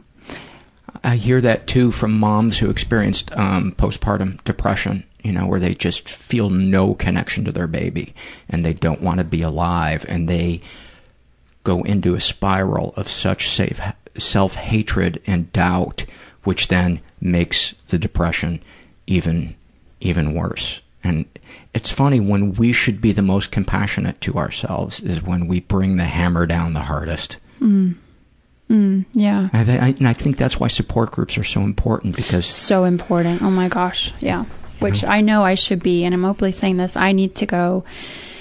I, I really need to go into the um, sexual addiction support groups because that's going to really help me. You know, as much as I've been recently been open about saying that, I, you know, that's one of my biggest challenges.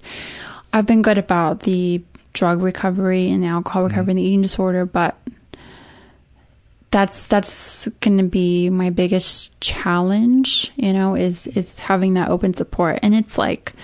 I'll think about it and it's just like, oh, I can deal with that later, you know. it's that thing, you know, I can deal with that later. Why aren't you dealing with that right now? why don't you just take an hour of your time and go to a support group at night when you're doing whatever I don't know what you're doing, but why don't you just do that? Um, because because the best thing you can ever do is take an hour of your time or whatever and take care of yourself and the mm-hmm. things you're not dealing with, yep. whatever that is you're struggling with. So I, right now, I'm making that commitment that I'm going to do that. So thank you for that because I really need to take care of that. Um, my life improved the day I said I have a problem with this. You know, I I can't kid myself anymore. Um, I can't control how long I'm going to watch pornography for when I sit down to watch it, and I don't want to waste any more nights hating myself. You know, um, and just feeling like a failure and a loser. And it's not a a, a moral uh, judgment on pornography. It's that I know my life is not meant to be sitting in front of a computer for eight hours at a time looking yeah. for the next thing that's going to jolt yeah. me into feeling something instead of numbness and dread. Yeah. Yeah. Yeah. If you're comfortable talking about it, what does your sex addiction look like? How does it express itself? I think it's I think it takes the form of um, sex and love. Using sex to to uh, unavailable people, emotionally unavailable people, or or how? I would I'd say that I just I get very um I, I fantasize, you know, and I think that um I I'm not living in the reality in that way, you know, that I'm not I think it's hindering me from from being able to move forward and build possibly a healthy relationship. I, I just I'm not quite sure how to verbalize it, but I think um well for, if you can't give me a specific um, fantasy that you've had about um, whatever it is that that your uh, addiction is longing for. Um well I'm not sure. I just, um, I think that I definitely know that I um, will obsess over. So, for example, I will obsess over people I've never even met. You know, I will fantasize about them. Yeah. Picture your, your life together. What? Yeah, and and and that's I feel so. Let me be very open about this. So I feel very ashamed to say that, but I know that's not shameful because I understand where that comes from. And, and that is a part of, isn't there a name for that? That's like, um, Iran, that's something, Iranomania or, no, I think that's, I know there's a term for that, but I know where that comes from. And I know I don't have to be ashamed for that. So I know there's a lot of people who deal with stuff like that. I mean, isn't it just the ad- adult, the grown up version of the Disney princess kind yeah. of thing? Isn't it just the progression of, of that?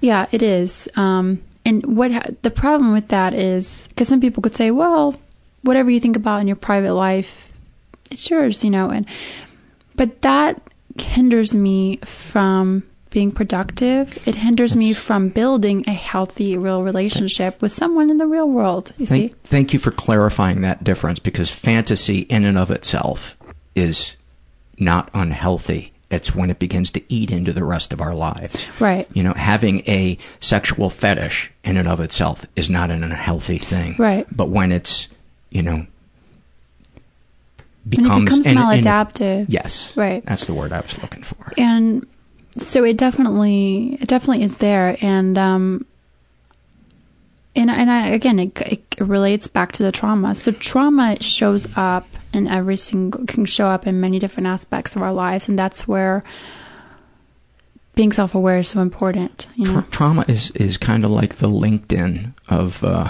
oh god it's, you can't get rid of it. You can't get rid of it, or at least it's very hard to get it out of your life. Um, when you say it's you fantasize about people that you've never met, would it be a, a person whose name you don't even know that you, passes by you in a coffee shop, or would it be somebody on uh, television or an author, or what? What? Help me understand. Yeah, it can be someone that I have met, but but I. What's that term? Eronomania? Is it, you know, where you fantasize about someone maybe in a higher position, or you know that you're going to have this life together? So I think it's that sort of thing. And, Um, and are they usually somebody who you consider to be uh, more powerful or Yeah, somehow has some thing. power over you? And that comes from, and, and I think that's directly related to the relationship I have with my stepfather because when I was a kid, you know, he was someone who had a lot of power, he had a lot of money, and he was always holding it over my head. So I've had a really difficult time in my life of, you know, especially with men trying to break that, um, that, I don't know, just that image of men, money, power, you know, and that's really unhealthy because it was comfortable for me. It was familiar to me, right? Yes. As we know Isn't with so many. Amazing how we seek out the familiar, Yes. no matter how damaging. Yes. Um, And don't you think it's related to that what what you said before? Every day I didn't know what was going to happen. no, I had You know? no idea what was going to happen to So me. it makes sense that we would seek the thing that's shitty but predictable. Shitty but predictable. And that I that was the name of my first band. Are you serious? No. Oh. it's shitty but predictable, but I, I, in some way, I almost wonder if that's where the addiction comes from. From, you know, when you're a kid and you're afraid, it almost gives you an adrenaline rush. hmm So I kind of wonder if that's where it came from, from needing that kind of fear. But in a, way, in a way that you can uh, maybe uh, control. yeah, Yeah. because it's what you know, that adrenaline. that there is something. There is something to that. Definitely, you know the, the modeling. If you wanted to talk about that, that's, Yeah. So, but uh, but the modeling industry, it's not regulated. It's not a regulated industry, um, and there's all sorts of things that's wrong with You that. don't you don't consider uh, Anna Wintour a governing body? No, and, and I want to be very careful about this. I I definitely do not attack anyone. Yeah. You know, it's not about attacking anyone. Um, I've been working on something for a year, a program to to have mental health education in the modeling industry because it's not really anyone's fault. Um, if you're not educated about something, then how can you really be expected to know how to handle when someone's dealing with mental health, de- depression, eating disorders? So I think that's more of my take on it. When we worked on the bill this year, the AB 2539, addressing um, the health standards in the um, Is this a federal or California? this was a California Okay. bill. Um, it, it was just saying, hey, this this industry is not regulated. Um, here's what we think you know needs to be changed. Um, but the bill got turned down after the labor committee, and then I said, well, maybe maybe we can um, you know maybe there needs to be mental health education. Maybe we can approach it from a different angle. So we'll see. Um, but when I started modeling, I was 16. I mean, I was like really young, but I didn't, I wasn't like discovered. I wasn't, you know, this beautiful six foot tall, you know, girl who was picked out by an agent, like you hear most models. um, I no, I was like, man, I want to get out of here. I'm not worth anything, and I'll maybe I can just make it as a model, you know. So I just went to this school, this really famous modeling school that some famous actors have also graduated from. And they're like, okay, if you lose weight, and, and that was like one of the first things they told me, like, if you lose weight and you pay $500 for the always right, of course, money. Mm-hmm. Like, if you pay $500 for the runway training class, that takes you to our annual competition where you're seen by all these top agencies, then yeah, sure, you know, you're pretty, but you're kind of chubby. I was like, okay. And what did you think or feel in that moment when they said you're kind I of felt chubby? horrible. I mean, I smiled because that's how I went through everything. I always smiled. I was like, and I was really soft spoken. I mean, I have a soft voice anyways, but I was like super soft spoken. Did you just feel total shame in your face? Yes. But I didn't show them that, you know. I was like, of course, I can do whatever you say. so so I went home and I threw up everywhere, you know. Um and I was thinking, "Oh my god, I have to lose what I have to lose like 10 pounds by a week." And were you were you living on your own at this point? I was living with my dad still. In where? In it was um like 30 minutes from where my mother lived, you know. Was- Wh- which is where? um it's in just in Charleston, South Carolina. Okay. So so the agency was near there? It, mhm. Oh, okay. Yeah, it, this was all in my hometown. Okay. Um, so, and I worked at a bakery at the time.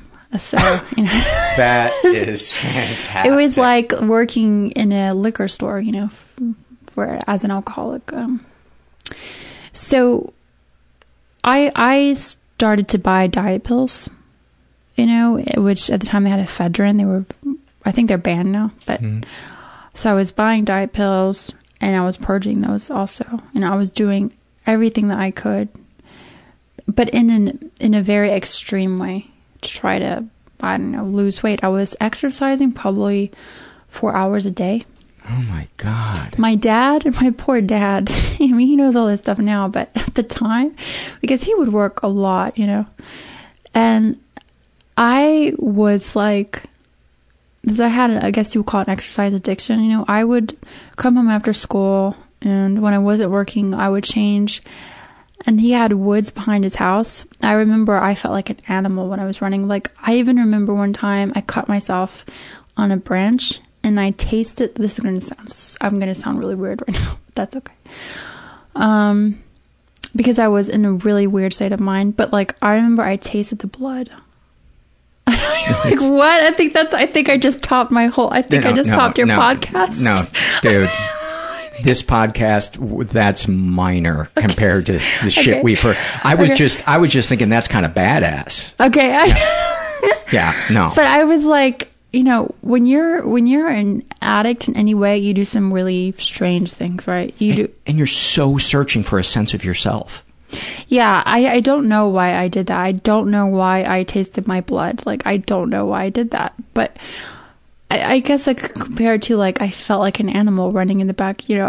Like, but I ran back there back for four hours, you know, and then I came back inside. I would. I, I don't want to say too much, you know, to do, but I would do really harmful things, you know, and um, Uh, around uh, your eating disorder? yeah. Okay. I was, you know, taking, I, I was taking pills and all this sort of things. And I think I lost a little bit of weight, but I definitely wasn't as thin as the other girls. And they, and the thing is, is that on the first day of the class, they were all with their mothers, and I wasn't with my mom. And I really remember at that time, I was thinking, damn, you know, you are a loser because you don't have your mom with you. But the first day of this class, you know, this the owner of the school was there, and we had this um, long runway there.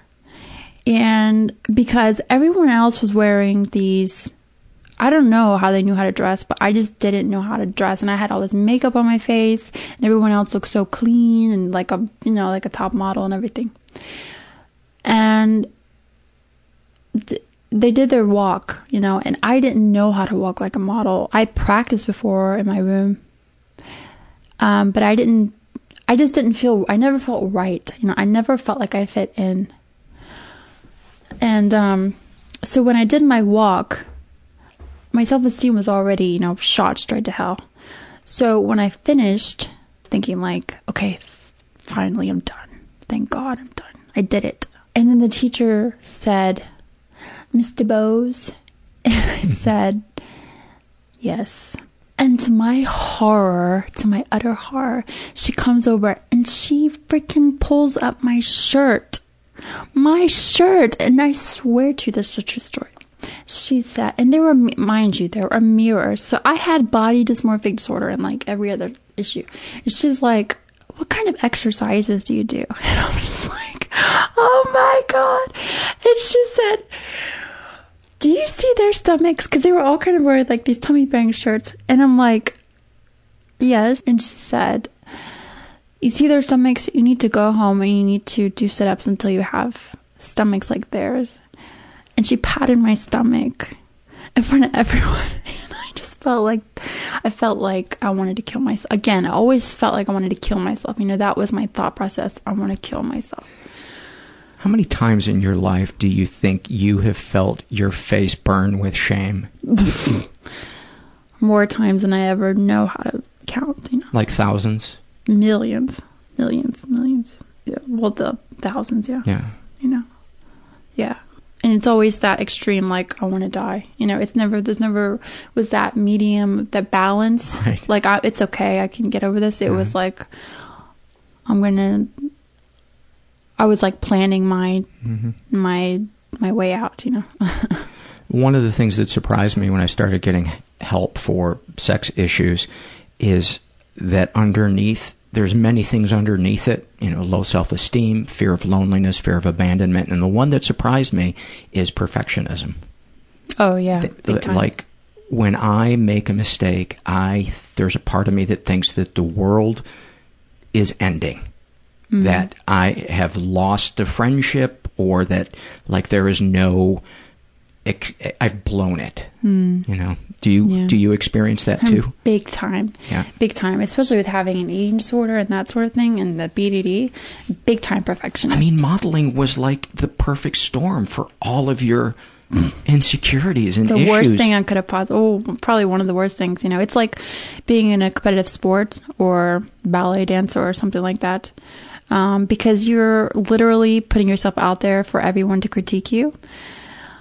So, yeah, and even because even before that, I was bred for that because in school, if we didn't get a, a good grade or we didn't you know, I was in all these after school programs. Literally, my mother would pick up the, the book and smack my face. She would, like, you know, she was having one of her episodes, she would, like, smack my face, you know, over mm-hmm. with a book. So we were, like, in really strict environment. Anytime you have a strict environment, you know, it can create a mental health issue if you don't already have something mm-hmm. like that. So the modeling industry really was not the right place for me to be. But I was like thinking if I can just you know I thought I thought it was perfect because I wanted to be accepted, right? I wanted to be accepted. Um, so that's why I got into that.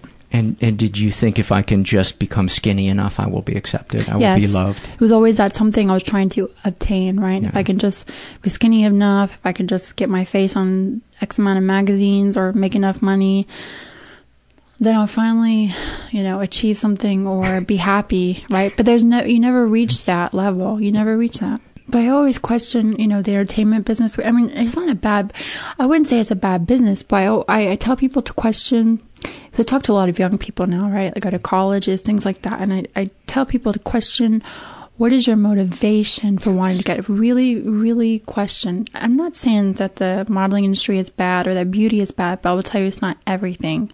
You got to know your motivation because it will suck the living life out of you. It, it will, and it is if you, if you're getting into it because you want to be famous, and and the byproduct of that you think is that you will feel love, you will destroy yourself. You will actually, you will, you will die. you Yeah, know. you and, will. And, and I say the same thing that you say to like young comics that will ask me. I will say, ask yourself why you're getting into it. Yeah. And a healthy reason, in my opinion, is that you love the craft and you want to bring something new to it. Yeah. You have a vision for Yeah. something. Yeah. Um, and that you're you're in it for the the love of the work. Yeah, well, you got to have a passion for it. Yeah. You know. Um, So, uh, talk about, uh, unless there was more you wanted to talk about that aspect of modeling, I, I'd like to hear you talk about the um, the prevalence of uh, assault, assaults or assault-like behavior that's kind of condoned in the in the in modeling. the modeling industry. Yeah. Well, you know, because it's not regulated, all sorts of things can go on. I mean, there's wage theft, there's, you know, pressures. They can basically just tell you to lose weight, but and and, and maybe you'll get paid for that job, maybe you won't. Maybe you'll get the job, maybe you won't. Um, and there's rape that goes on. A lot of these, a lot of these kids, you know, they're they're minors coming into the business 14, 15, 16, coming all the way from home or from like who knows where, you know, Indiana or Europe, Eastern Europe, and they're coming without their parents. Or maybe if they do come with their parents and their parents eventually leave, and so the agents become like their family. Well, that would be all right if they have protections, right? If they were treated like employees, they had mm. health insurance and all this stuff, but they don't have any of that stuff. So, what is their protection? You know, um, I was raped when I was a model.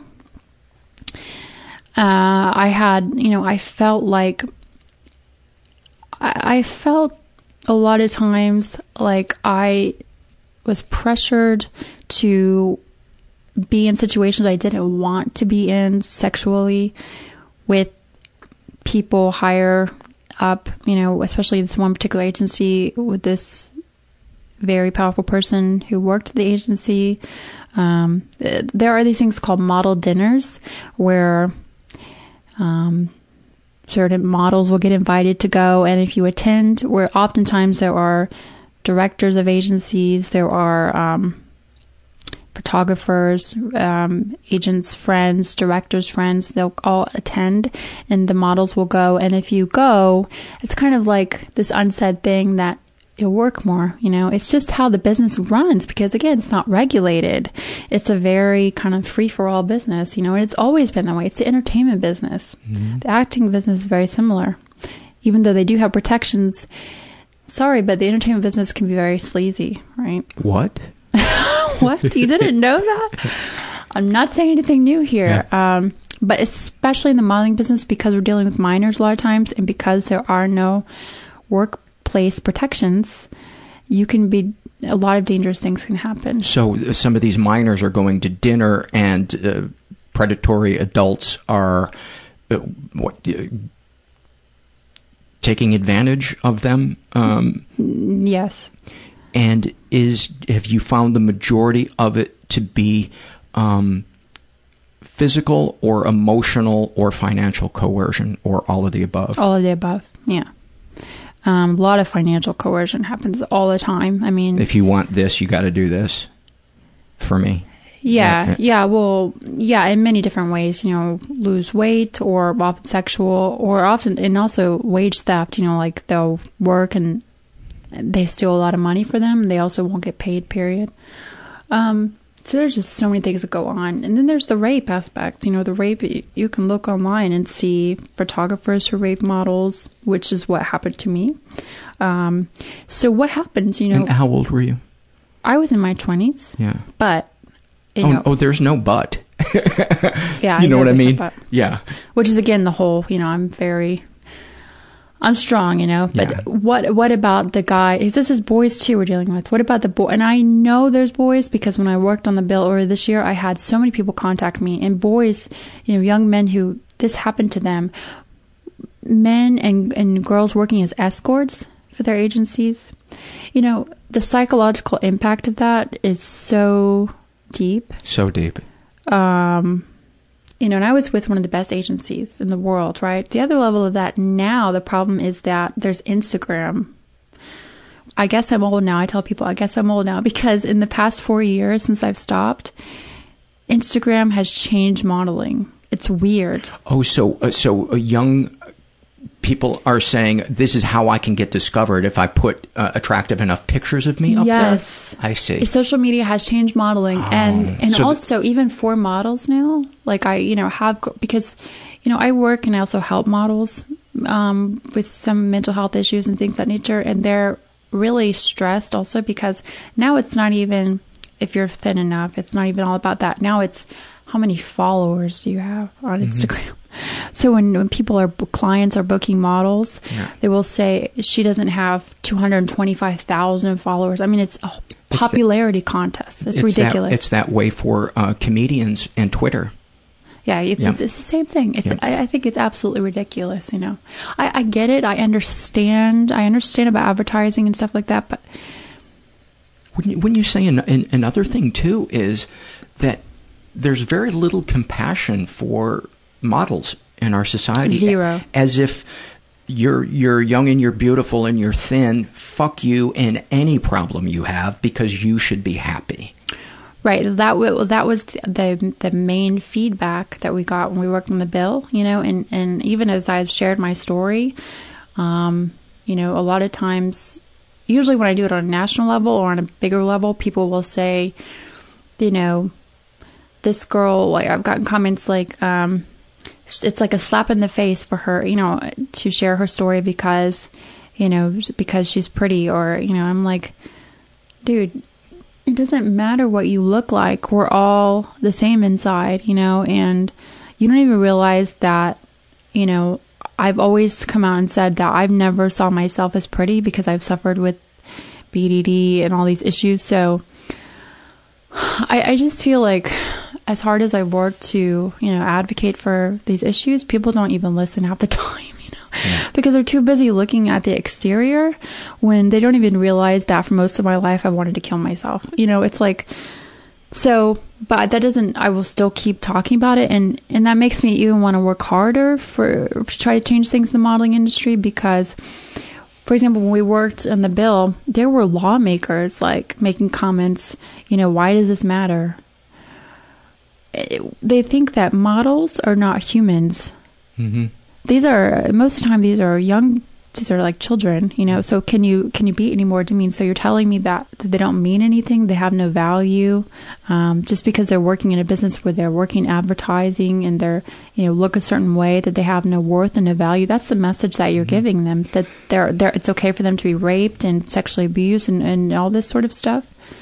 You know. And and I think the other place where you see that is rich kids. What do you have to complain about? You've you've got a big house, which a lot of times the parents, the wealthy parents, will, um, you know, use to on the child is to say, "What are you complaining about? I'm sending you to a private school." Right. You know, as if the you know financial uh, security is, is going to take care of emotional security when they're completely unrelated Right. you know, or 99% in my opinion. Would, I would imagine too that, again, I've read a few stories like this where uh, a model goes into a photo shoot, uh, she's fairly naive, and the photographer is predatory and convinces the model to um, cross boundaries that she isn't comfortable crossing um, because the, the photographer is making it seem as if it's no big deal. Oh, all And the time. Yeah. Yeah. that was when, like, remember I had a photo shoot when I was, well, I don't know how old I was. I mean, I was about 19 or something, but, and this was before I started to take the naked pictures, you know, purpose, but that doesn't make it seem like it's no big deal. It's like, you ready to take off your clothes now? You know, like, um, and some of my friends who were younger, like 15, you know, who were top models, they have shared their experiences about in New York, you know, being asked to take off their clothes and you're scared not to because you have an agency and you think you know everything revolves around your career you know you're trained like that so you think that if i don't do this i'm not going to have a job you hmm. know Now, is the agent on set with them condoning this or No. no? no So, if the agency had a representative, wouldn't wouldn't that help? If they if there was some, you know, almost like PETA goes to movie sets to Well, make they- sure there isn't abuse of. they did um my friend um who actually worked on the bill with me she did pass help to pass a law you know the child act. Um however the thing is is that stuff still goes on right? Because the industry is not regulated this is the problem.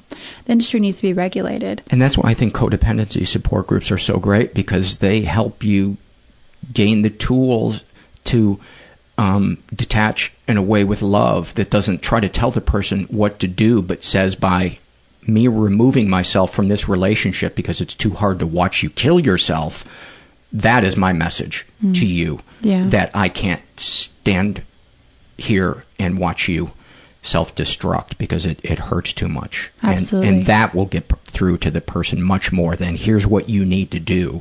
Right. Yeah, that's that's that was the same thing that we did when we had an intervention with my mom, you know, and um, because I flew from Spain, and my brother and I we planned this intervention, and we finally just said with her, "We love you, but we cannot. Um, if you're going to continue to do this, we can't have a relationship with you, you know." Um, and I think that's a much better message than just forcing someone, you know, or or and, and also having that codependent enabling someone, Yeah. which is the worst thing you can ever do for somebody. But it's hard when you love somebody, you know. And you're afraid of people being mad at you. You know, you just cannot Yeah. be an adult in the world and not have people upset with you. It's Yeah. it's impossible. Yeah. Uh, how did your mom react to the intervention? She, she it was very hard for her to take because she had never admitted that she had a problem with alcohol. You know, yeah. I mean, and she, but she was like really heavy with the alcohol. I mean, she at that point, she this was in 2012 when I was having my biggest problems with anorexia and everything, and she was um to the point where she couldn't work because she was passing out at work and urinating all over herself. She was um mm, disap- like she would get in car accidents and disappear. She would like run away and literally no one could find her. She did get she had got it, you know, and then she would return home like 2 days later and just laugh when, you know, which also had a bit to do with her, you know, other mental health issues, but they couldn't treat her other mental health issues because she wouldn't stop drinking. But she didn't, she didn't think she had a problem. She was vomiting blood, you know, all the signs that your body's shutting down from the alcohol. There, so when I went to see my mom when we had the intervention, I hadn't seen her in like over a year, and I will never forget because when I went to see her, um, I didn't recognize her. She, sh um, her boyfriend had left her because you know she was so just destructive, and he told her, you know, I'm not going to support you anymore. Um, so she had gotten a DUI, and she met someone in that DUI class of all things, who was really a bad person for her. He basically was like just someone who was giving her alcohol. He also was beating her up, so it was like this domestic violence situation. So when I met my when I saw my mom again, she looked like she was basically homeless. She was probably like 80 pounds heavier. And when she came out of the house, so when my brother and I went to get her from the house she was living in, she was living in- the house with that guy, and he had a gun on him. He, um, she came out stumbling with no shoes on. It took her like 30 minutes to come out of the house, and um, my brother and I were like hiding in the car behind the bushes because you know we didn't know what kind of Mhm. situations was. Mom came stumbling out of the house with a dirty shirt, and you know literally didn't recognize her because her body was so swollen from binge drinking like every single Mhm. day.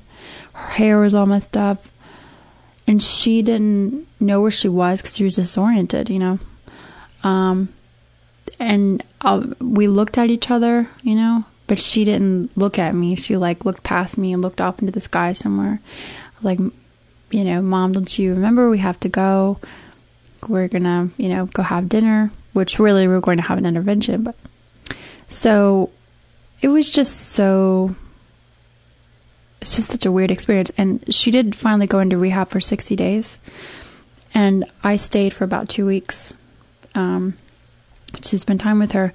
And I, in those two weeks were, I think it's like the only time that I remember since, you know, I was probably, I don't know, like four years old or something, that I remembered actually feeling, like really feeling that I had a connection with her, you know, because she was sober and she was in a place where you know they, she was getting better as she was had access to medication and things like that. Um, and I thought she was going to be there, you know, for the full 90 days and was planning to come back. But she just, she woke up one day and she was complaining that she was seeing shadows. She was complaining that she was seeing like these ghost figures and everything. And she just decided, I don't want to be here anymore one day. The weird thing about that is, and why I was talking about a ghost earlier, the weird thing about that was the day before she left, she just decided she didn't want to be there. I was living in France with my, um, you know, boyfriend at the time, and I saw. Uh, I was folding laundry and I saw a grim reaper. I don't. So when I was studying about this, about the double, they say that if you see this figure of someone and then you see a grim reaper, it's a warning in your life that someone is going to die. So I saw that and I knew um, exactly in that moment that, like, I heard a voice in my head that your mother's going to die.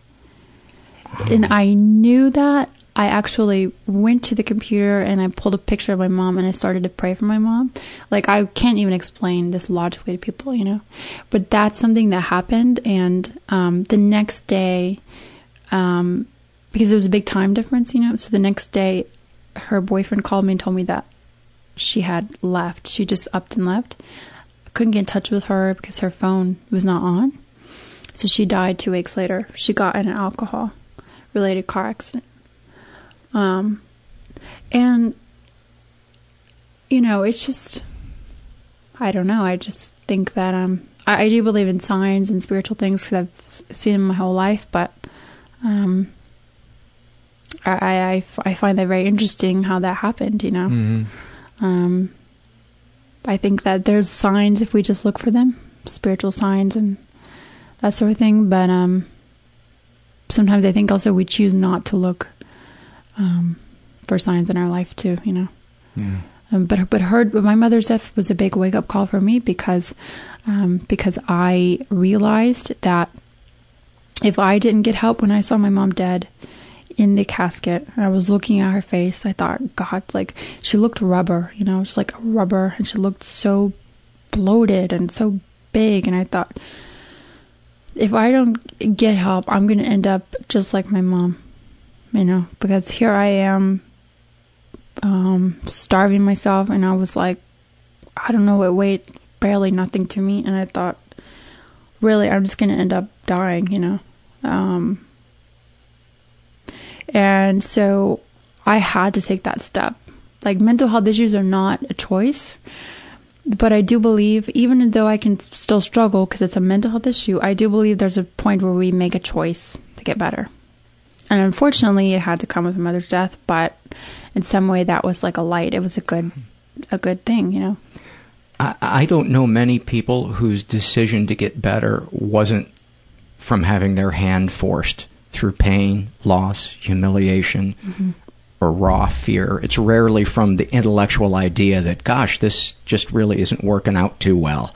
You know, for a lot of us with mental health issues, that's never enough. It's Mhm. usually got to be we are looking at just something awful in the in the face, and um, it can be the best thing that ever happened to us. That pain, and, but I'm not. I'm preaching to the choir. You know that. You know that Oh. you're a living example of it, and uh, I, I'm so glad that um, your uh, publicists uh, reach out to me uh, about coming on the on the show. You, you're one of the most compassionate people um, I've ever thank met. you. Yeah. Again, here, you. here's what I don't like about you, um, and you're going to need to sit uh, for this because there's a lot. Uh, no, I just want to. I just want to uh, thank you, um, and for your candor because you're uh, have been so open about so, so many things that a lot of people would say, "Can we not talk about that?" Because uh, it's just uh, it's you know whatever. Oh, thank you. Your book is called um, uh, "Washed Away uh, from Darkness to Light." Yes. Uh, Nikki DuBose. It, it- it's available on Amazon. I take it. Amazon, Barnes and Noble, Yeah. Nook, Kindle. Yeah. We'll uh, put links to it on our uh, book rend- recommendation page, our little Amazon link. Thank you. And um, uh, I'm really glad that our, our paths crossed. Thank you so much. Thank you so much. I'm happy to be here. So many thanks to to Nikki. What uh, God, what an incredible incredible story. Um, before I take it out with some surveys, uh, I want to remind you guys that uh, there's a couple of different ways to support the show if you uh, if you feel so inclined. Um, but they're very important to keeping the show going, and uh, we we always need um, more budget uh, here. One of the newest ways you can support the show is becoming a monthly contributor through Patreon. And um, with Patreon, it's so much easier for me to keep track than it is through PayPal. PayPal has the worst user interface, uh, not only for donor, but for um, the person getting the donations. So um, anybody who's going to become a new monthly donor, I highly recommend it over PayPal. Um, I'm still happy to take uh, PayPal if that's if that's easy for you guys. I'm happy to get any any donations. Um, uh, the Patreon link is uh, patreon.com slash mentalpod. Um, Patreon is spelled P-A-T-R-E-O-N. Um, and you can donate as little as a dollar a month up to several hundred dollars. And then there's rewards. That's what I really about, like about Patreon is uh, we can disperse awards to you guys based on the level of, of donation. Um, and just so you know, w- when you donate a million dollars a month, um, for some reason, we decided you shouldn't get anything. I don't know why. We're going to go back and rethink that one, but it just, something about that just felt good, you know? Just felt right to, to stiff you at that amount. Uh, yes, we also take uh, PayPal. You can also do a one-time donation through PayPal. Um, you can donate frequent flyer miles, like I, I mentioned earlier in the podcast. Um, if you're going to shop at Amazon, uh, enter through our search portal on our homepage. Just click on the little Amazon logo. Um, and then Amazon gives us a little bit of money if you buy something that doesn't make the price of what you're uh, buying any more expensive. Um, you can also uh, support us non-financially by um, giving us a good rating on iTunes. That boosts our ranking and maybe brings more people to the show. And uh, you can spread the word through social media. That's a really, really big way to, to, to help out that doesn't cost anything. And um, I would appreciate it. But let's be honest. It's a victory if any of us just get out of bed. Our bar is very low. Well, maybe I should speak for myself. All right. This is a struggle in a sentence filled out by normal girls punch a hole in the wall when they're bought the wrong kind of hot chocolate, right? I don't know how she fits that on her driver's license. There, her picture must be so small uh, about her depression. I thought this energy drink would help me be more productive, but now I just hate myself at maximum speed. Um, about her skin picking. Uh, my boyfriend complimented me on my extra soft lips. Little does he know, it's because I'd been chewing the skin off all day. About her anger issues, I actually punched the wall because I was bought peppermint hot chocolate instead of plain. Snapshot from her life. Once, when meeting up with my cousin and her friend at the mall, the friend puts his arm around my shoulder. There are a selected few people I allow to physically touch me, so I asked him to take his arm away. He laughed and thought I was just messing around. Then I told him that if he didn't take his arm away, I'd punch him in the dick and kick him in the mouth. He didn't come very close to me after that. Comment to make the podcast better? More buttholes. Um, I have lobbied uh, Congress to pick a month doesn't matter which month, uh, and designate it National Herbert's Butthole Month. I have not heard back. And I was told that uh, democracy works. Not so sure anymore. This is from the Being Hospitalized survey, and this was filled out by um, Anna. She was hospitalized for a suicide attempt, and she writes um, as to how her experience was. Uh, they kept me for three nights. The only goal the hospital stay achieved was that I did not have the means to kill myself. The stay was not therapeutic. In fact, it was uncomfortable at best and traumatizing at worst. It was uncomfortable and that my roommate not only snored loudly, but also couldn't seem to pee in the toilet. Every time I tried to use the bathroom, I found pee all over the toilet seat and floor. Group therapy was only one hour every day. The rest of the time, the only activity was one little TV set in the common room tuned into mind-numbing sitcoms. At least three people every day would find me and show me their self-injury scars and tell me about their painful pasts, including stories of rape and abuse. I felt badly for these people, but was in too delicate a state to take in their pain. I spent three days trying to hide from the other patients to protect myself from their pain. After my release, I visited my psychiatrist and couldn't have been more shocked by her reaction to my suicide attempt. She jabbed her finger towards a wing of the hospital visible through her office window and yelled at me, in that wing there are children dying of cancer. They are fighting for their lives, and you, a healthy woman, try to kill yourself? What is wrong with you? How is it that you don't value your life? The ironic thing about her tirade is that shortly before my suicide attempt, I kept thinking, what the hell is wrong with you? You have your health, your youth, a loving family, and you don't want to live. Why can't you just enjoy one day? Why can't you just enjoy your life? These thoughts made me feel guilty, depressed, and even more screwed up. If I could turn back time, I would go back to that moment and stand my ground against that psychiatrist. I would tell her that just as cancer is an illness, so is depression, and it's funny that she wouldn't have picked that nugget of truth up during all her psychiatrist education. Psychiatrist asked me to get an immediate blood draw in the hospital, and I asked if she would please prescribe me one pill of anti-anxiety medication since that's the only way I don't faint during blood draws. She refused me the pill. I asked two more times, and she refused each time. Fifteen minutes later, the hospital lab called my psychiatrist and told her that I had not only fainted, but had taken a very, fairly serious non-epileptic seizure in response to the blood draw. The psychiatrist never apologized to me, and I never saw her again. That, I would like to know what avenues are available to somebody when they get that kind of care from somebody to report um, I'm sure it, it depends on the state, but I wonder if you if you could um, report that psychiatrist to the um, the medical board for that state, because that is just that is just unbelievable. That is unbelievable. This is a shame and secret survey filled out by, and by the way, high fucking five for you uh, realizing that that uh, that that person was in the wrong, and a terrible psychiatrist. a guy who calls himself Ack Ack Ack, who is straight in his thirties, raised in a pretty dysfunctional environment um,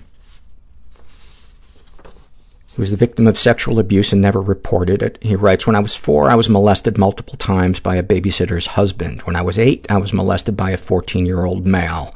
I've processed this through a lot of therapy. I have no feelings, only understanding.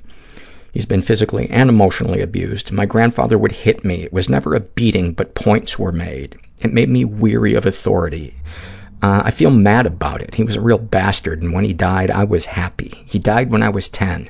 My second ex-wife would do emotional blackmail on me. She would withhold love to get her way. What she did was a reflection of what was going on inside her head and had little to nothing to do with me. We are friends now. Any positive experiences with your abusers? Yes and yes. My second ex-wife emotionally abused me, but she also taught me so much about life, and she taught me happiness. I have forgiven the abuse and have moved on. She's still in my life, but is a friend, and I don't have to deal with her and her demons 24-7. Darkest thoughts. Taking a machine gun and gunning down a stadium of people. Makes my stomach turn that I've had this thought. I don't own a gun, never fire one, never plan to. Never fired one, never plan to darkest secrets. Uh, molested as a child, I currently have ex-wife number two's passport. She's been asking about it, but I told her I don't have it. Fucked up, huh? Question mark. Um, sexual fantasies most powerful to you. Uh, wearing a mask, not like uh, uh, sadism, uh, but regular mask, or even a Halloween mask. Uh, sharing that, I feel fine sharing it. What, if anything, would you like to say to someone that you haven't been able to? Uh, Mom and Dad, you did your best, and on some level I love you, but I don't feel attached to you. I can't tell them, even though it is true. Um, what, if anything, do you wish for? I want everybody to feel love. Have you shared these things with others? Not really, no. How do you feel after writing these things down? It was cathartic. Anything you'd like to share with someone who shares your thoughts or experiences? There is no them, there is only us. That is so beautiful. Thank you for that. There is no them, there is only us. Wow. If you came up with that, um, I, I'm, I might have to, uh, I don't know. How would I, how would I congratulate you? Um, I will congratulate you by not casting you to hell next time you do something that bothers me. That's, that's as high as I'll go. And if you need to walk away from this transaction right now, you walk away. But I'm not budging. This is an awful moment filled out by Warrior Wounds, and uh, she writes, an unexpected and excellent consequence of downloading the podcast theme song for my ringtone, hearing the podcast music play, look down at my phone, and see the word mom on the screen. Thank you for that. Uh, this is a shame and secret survey filled out by Maru, M-A-R-U. Uh, he's in his 50s, straight, raised in a pretty dysfunctional environment, was the victim of sexual abuse and never reported it. He's been physically and emotionally abused. I was beaten on occasion by my father. I was caned, slapped, punched by teachers at school. I was neglected by my parents. Any positive experiences with the abusers? Yes. Um, but he doesn't elaborate. Darkest thoughts? Nothing significant comes to mind. Uh, darkest secrets. Chronic porn addiction is the bane of my life, and I don't speak to anyone about this. Sexual fantasies most powerful to you. Having sex with my cousin, who I hung around with as a prepubescent kid. Um, what, if anything, would you like to say to someone you haven't been able to? To my mother and father, you failed me as parents. You did not talk to me or explain things to me that you should have. You were violent towards me on occasion. Because of the neglect and maltreatment that I suffered under your care, I have suffered anxiety and low self-esteem all my life. I am so angry about it. What, if anything, do you wish for? That internet porn was banned, the same way that LSD and cocaine became banned once they realized how dangerous they are. Uh, he's not shared any of this stuff with another person. Um, and how do you feel after writing it down? Still a porn addict that can't stop, i.e. frustrated. Um, comments to make the podcast better, do a program about porn addiction. Uh, listen to the episode with uh, Stirling Gardner. Uh, Sterling is spelled S-T-I-R-L-I-N-G. Um, and I don't know much, but I do know this. It will not get better by you keeping it to yourself and not opening up to a person who can help you. That I do know. And um, I know it's probably scary because um, it was, you grew up in a house where there was no trust, where it didn't feel safe. And that's kind of the conundrum of people who had shitty childhoods being told you should go get help and be vulnerable with a stranger doing it. Um, yeah. So, but these are, the ball is in your court now. You can't change what happened in the past, and what happened f- fucking sucks. Um, but you do have control over whether or not you let it degrade the rest of your life. And it is not something that, um, is beyond management or help or whatever whatever word um, you want to use. People do recover and lead functioning lives. Um, people who have addictions, sex addictions, and any type of addictions. Uh, Captain Bullshit, uh, I'm a fan already. I, I think she's probably the best captain out in the sea of bullshit. Um, she uh, she runs a nice trawler. I'll tell you that. I don't know how I decided that it was a trawler that uh, that she's running. And uh, believe it or not, Captain Bullshit takes a lot of people's bullshit. You would think it would be the exact opposite. You would think, oh man, a tough name like that, she is not going to take flack from anyone. No. She's a total doormat.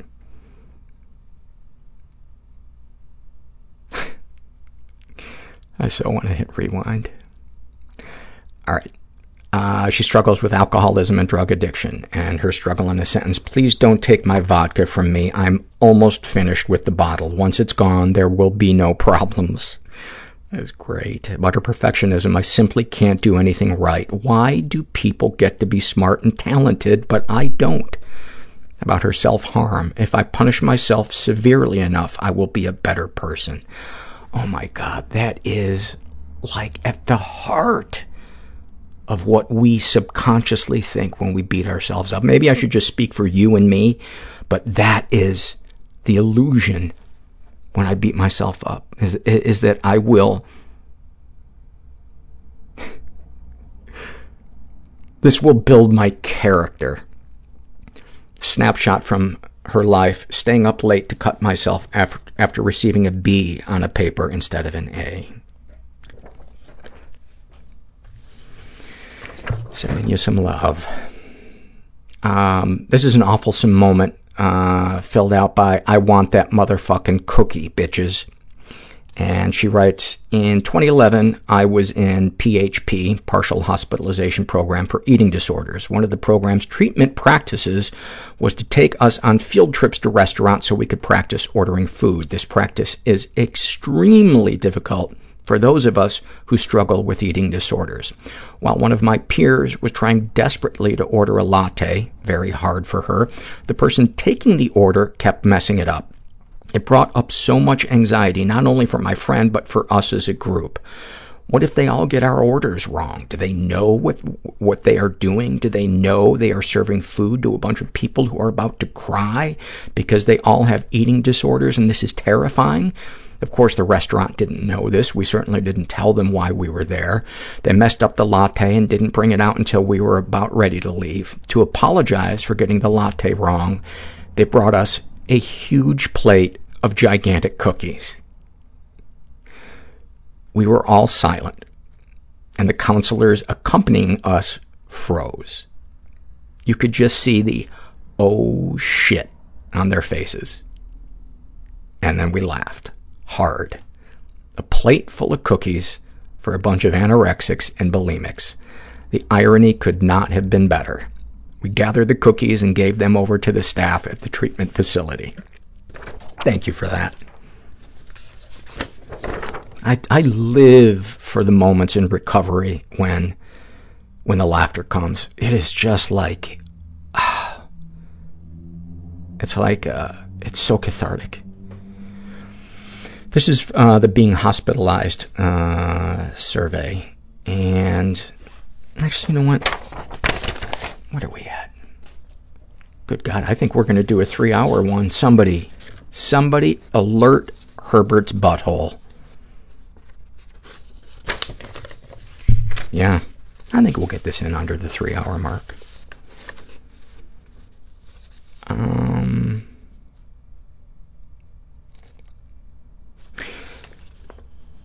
This is filled out by a woman who calls herself young and confused. She is straight, in her 20s, raised in a stable and safe environment. She's never been sexually abused. Uh, she's never been physically abused, but she's not sure if she's been emotionally abused. She writes, my mother, I believe, was deeply traumatized by the abuse her mother-in-law, my paternal grandfather, um, um, by her mother-in-law, my paternal grandfather. I'm very confused. Uh, my paternal grandmother most likely has some form of narcissism and was incredibly cruel to my mother.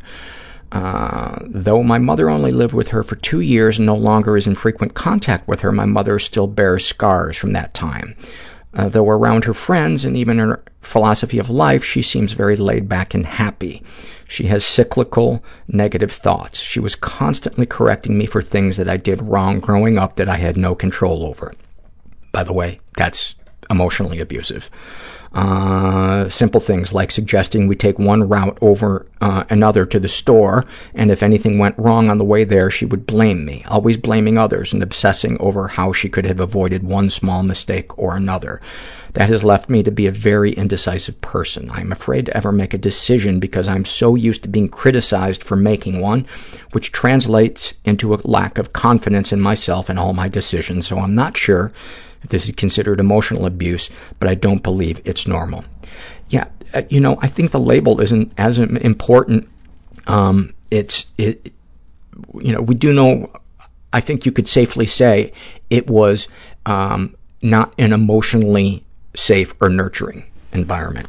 And that's all you need to know to start working on it and processing it with somebody. Um, darkest thoughts. Sometimes I wish I could fade out of existence, that all my pain and frustration could just disappear along with me so I no longer have to deal with it. Darkest secrets. I have vaginismus and have been seeking treatment for over a year. I've made some progress, but not enough, it seems, at times. I don't know why really I have the condition. I just feel broken inside that I can't do something that is so instinctual and at times feels like a part of me isn't really there. My doctors uh, have now also seemed to run out of answers. When I go into appointments, they say things like, uh, you still haven't gotten better? And I can see the confused looks, sometimes filled with pity, and uh, try to act strong. I want to reassure them that I am positive and hopeful, but really I just want to run out of the office as fast as I can and hope no one can tell uh, I'm trying not to cry. Um, she's not comfortable sharing uh, any sexual fantasies, um, and a lot of them have gone away uh, since her diagnosis. Have you shared these things with others? Yes, uh, with my mother and my psychologist somewhat, uh, but I've never shared in this much detail. I've mostly just discussed my condition. How do you feel after writing these things down? I feel sad and realized how much I don't talk about these things, but how much there is buried deep inside. Anything you'd like to say uh, to someone who shares your thoughts or experiences? I hope that they stay positive and that they find supportive relationships in their lives to help them get through this. And then she would like to hear an episode um, where that's touched on, and we do uh, have an episode. It was, I think, in the first year um, or second year with Erin. It was either Erin or Erin W. I can't remember how we referred to her, but um, yeah, a large uh, part of the podcast is is about that, um, and um, that must be incredibly frustrating. I'm, I'm I'm I'm so sorry you're having to deal with that. This is a struggle in a sentence filled out by all Pop Tarts are awful. I don't know why I'm reading this. If you if you had said half of Pop Tarts are awful, or frosted Pop Tarts are awful, I wouldn't even be debating. I'd probably be reading this uh, while it was framed in gold. Anyway, I digress. About her uh, misophonia. For those of you that don't know what it is, it's um, being annoyed by uh, certain sounds, having like a visceral, physical, emotional reaction to uh, certain sounds, like the most common one being uh, people loudly chewing gum or their food. But it can be different ones for each person. Uh, it's like I changed from uh, Bruce Banner to the Hulk at the click of a pen.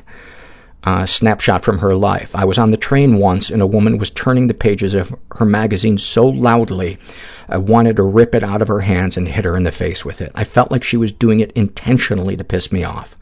The train was stuck in between stops, so I could not get out, and I started to have a panic attack. As soon as we pulled into the next subway station, I got out without even noticing what stop it was and went outside to get a cab the rest of the way. Just writing this makes my heart start beating faster, and I need a cigarette. Sometimes the sound of a child's laughter makes me want to rip my hair out. Any comments to make the podcast better? More people of color on the show. The episode with Royce White was so amazing and important. I think it was the first time I ever heard a black man talk about mental illness and with such ease. Also, a conflicting comment. I can't stand when your mouth is dry because I can hear every time you open and close your mouth, but at the same time, if you take a sip of your drink, it makes me want to punch a wall. Every time you say you're going to move away from the mic to take a sip, I brace myself by digging my nails into my skin because I always still hear the gulp. Please don't cast me to hell. It sounds like you are in hell having that. Oh my God. I'm so sorry that you have to deal with that on a daily basis. And I swear to God, right now, I just unconsciously reach for my water. I'm setting it down. I am set. You know, you know what? I'm not going to be codependent, but I am going to move far enough away that you don't hear anything while I take a sip of water.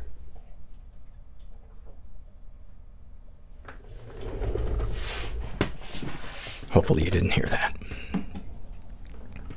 Um, I was talking to a um, person this last weekend who deals with misophonia, and we are going to try to create a uh, survey for you guys to take because I'm I'm fascinated by it. I want to know more about it, and um, together we're going to try to come up with some good questions. And if you guys have any questions that you would like um, on the topic, um, feel free to email me those.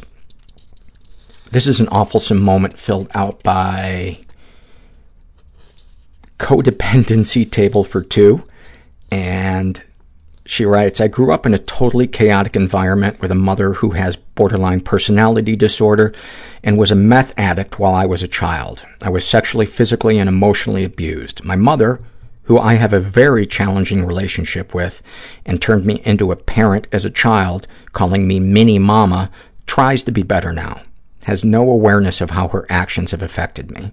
I recently went through a breakup with a man that I'd been on and off again for about three and a half years. I've been dealing with some sadness and depression around the way that breakup happened and how emotionally unavailable he was. Undoubtedly, I am attracted to those people because it mirrors uh, the way that my parents were. I was talking on the phone to my mom, and she says, you know, you really need to search within yourself to figure out why you're attracted to people who can't be there for you emotionally. Oh, my God. Thank you for sharing that.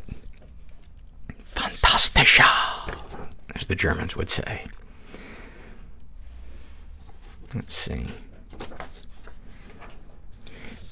This uh, is an email that I got. Um, I am Aisha Muammar Gaddafi, uh, the only daughter of the embattled president of Libya, Honorable Ma- Muammar Gaddafi.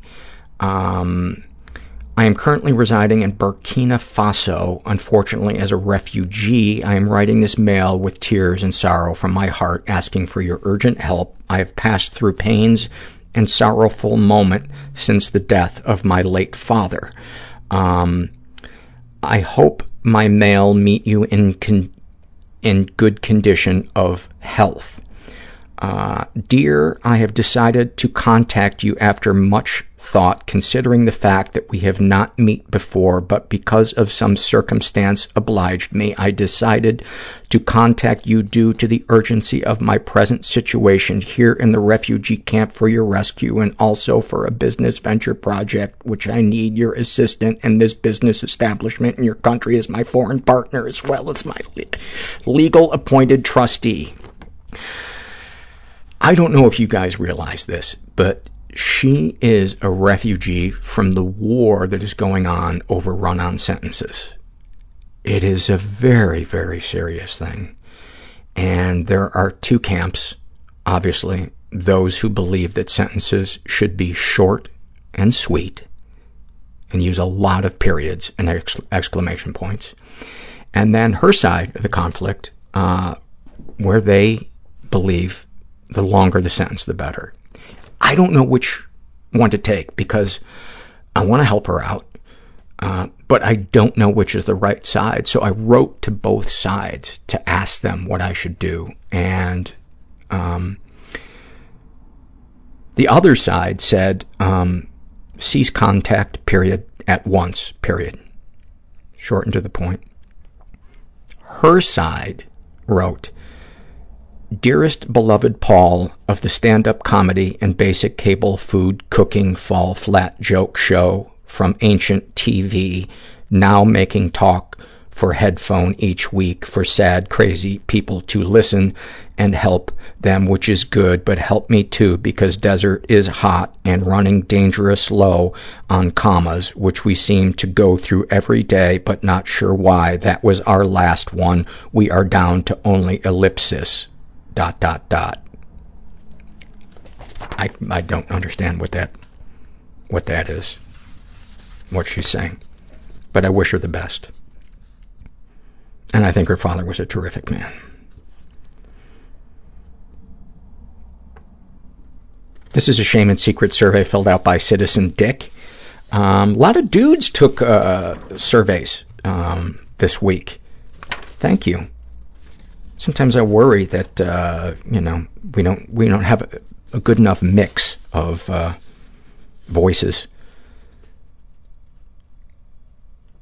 Let's see. He is straight in his 30s, raised in a pretty dysfunctional environment. Um, never been sexually abused, but he has been emotionally and physically. My dad always told me I was worthless. He made fun of me for not having any friends. He would always take his frustrations out on me. He'd break into my room and hit me while I was laying in bed. Uh, no positive experiences with him. Darkest thoughts, cutting myself, uh, purposefully overdosing on heroin, uh, throwing a Molotov cocktail through the window of past employers. At one point, did a Molotov cocktail go from being a delicious bar drink to a weapon of war? I want to know what happened. Boy, if ever a sentence was worthy of rewind erase, I think that last one was. Darkest secrets. I used to go through my mother's underwear drawer and smell them when I was really young. And I have restraining orders from people.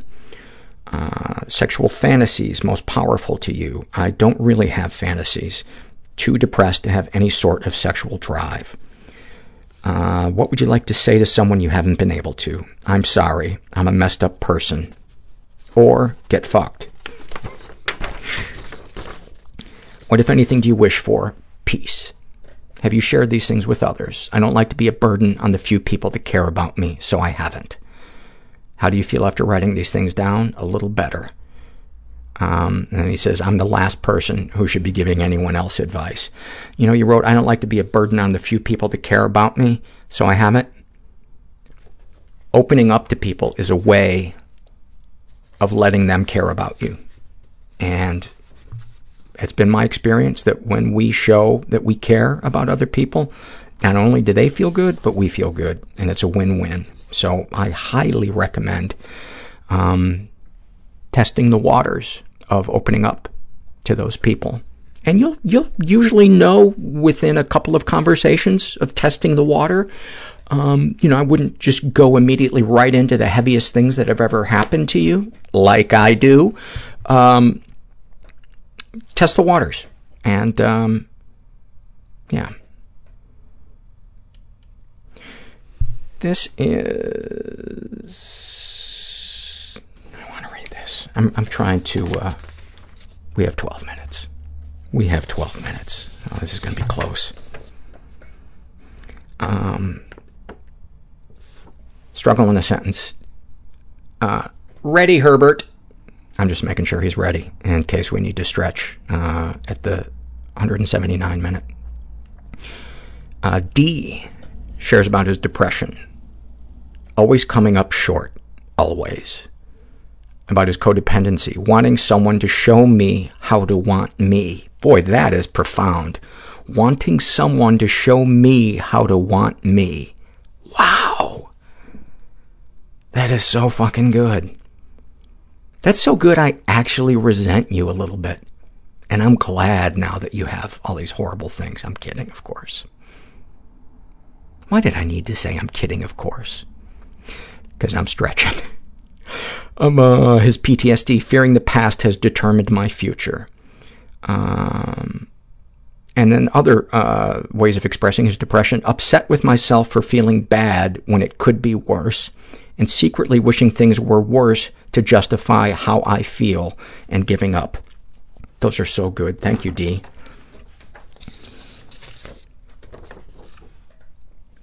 Uh, insert clever fake name here. Uh, shares about her codependency, fantasizing about all the nice things my therapist will say about me to her fellow therapists during their office holiday party.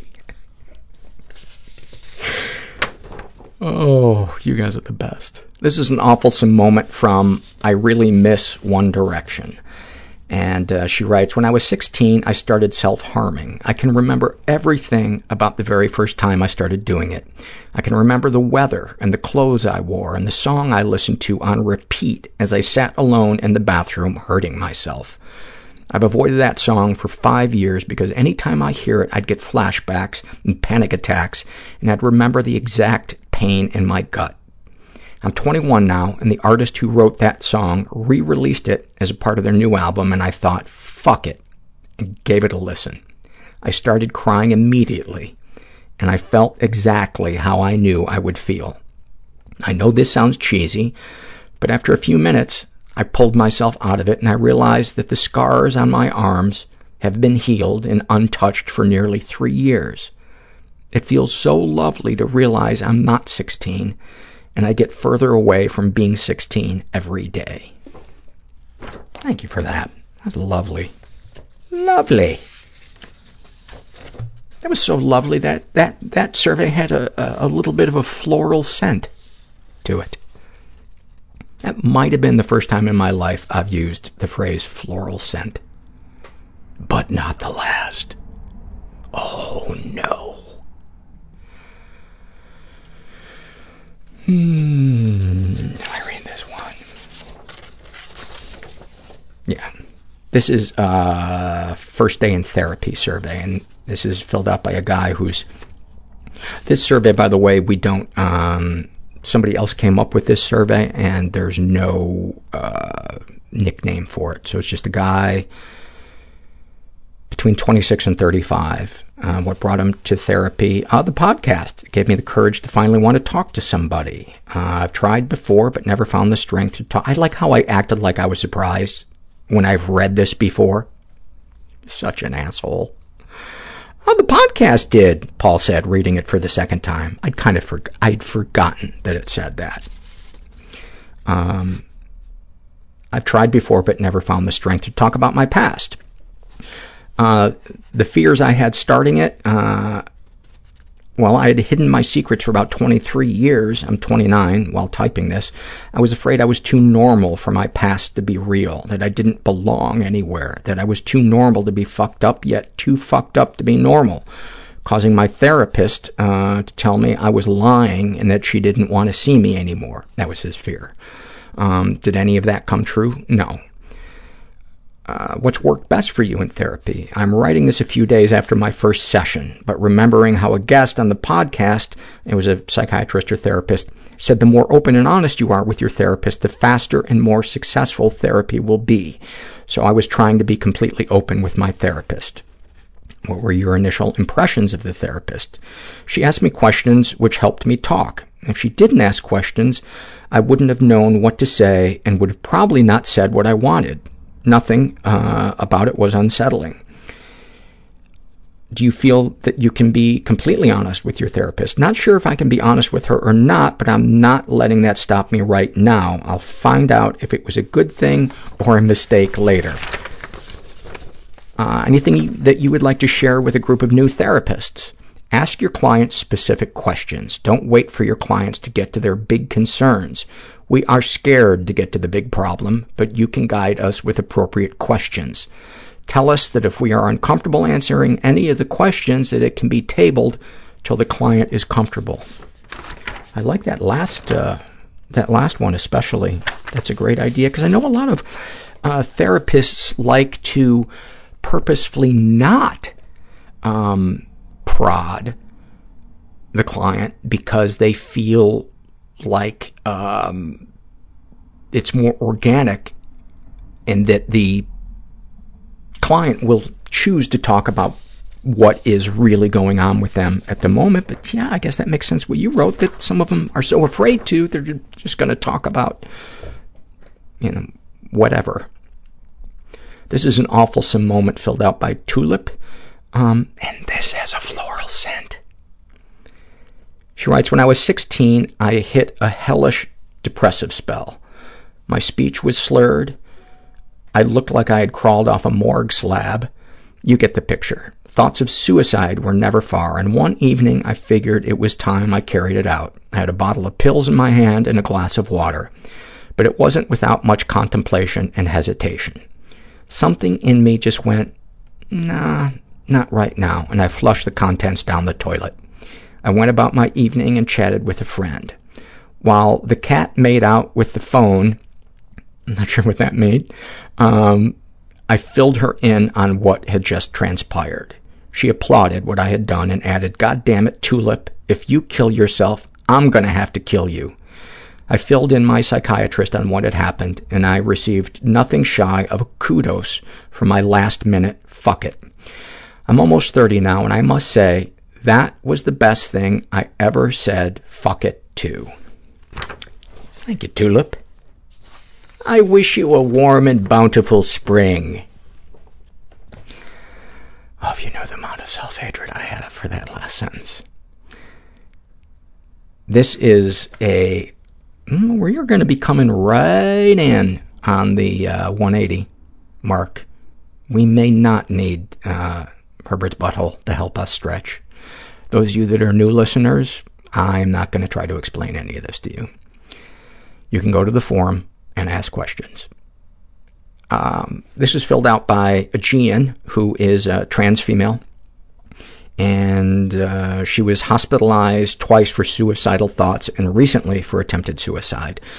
And she writes, the first time it was a Christian hospital who told me not to bring up that I'm trans. When I left, I tried my damnedest to avoid feeling, um, to avoid feeling yams. I don't know if that's a typo or I'm old and it's a phrase I don't know. Um, and be positive, but ended up back in the hospital a little over a week later. The second time was basically like prison for homeless people with mental illness. They heavily medicated me and scared the shit out of me with a disciplinary approach to mental illness. It was all about symptoms in exchange for freedoms. They discharged me without continuing my meds, which caused really serious withdrawal symptoms. I spent the last year agonizing about wanting to die, but felt like I'd just end up back at that facility or maybe something worse. My family had also placed a lot of guilt on me to not go down that road again, so I lied to myself that if I ever tried to, that if I never tried to kill myself, so so that if I never tried to kill myself, period, I don't understand. This last time I overdosed on pills and had every intention of dying. They kept me in the ER for six days, waiting to be placed, obsessing over the fact that I hadn't died and that I should have died. I was finally placed at Stanford Medical, and they went to great lengths to set me up with a plan for recovery and respected that I was trans in a way that made me feel safer than I had previously. They also did everything they could to accommodate my laundry list of food allergies.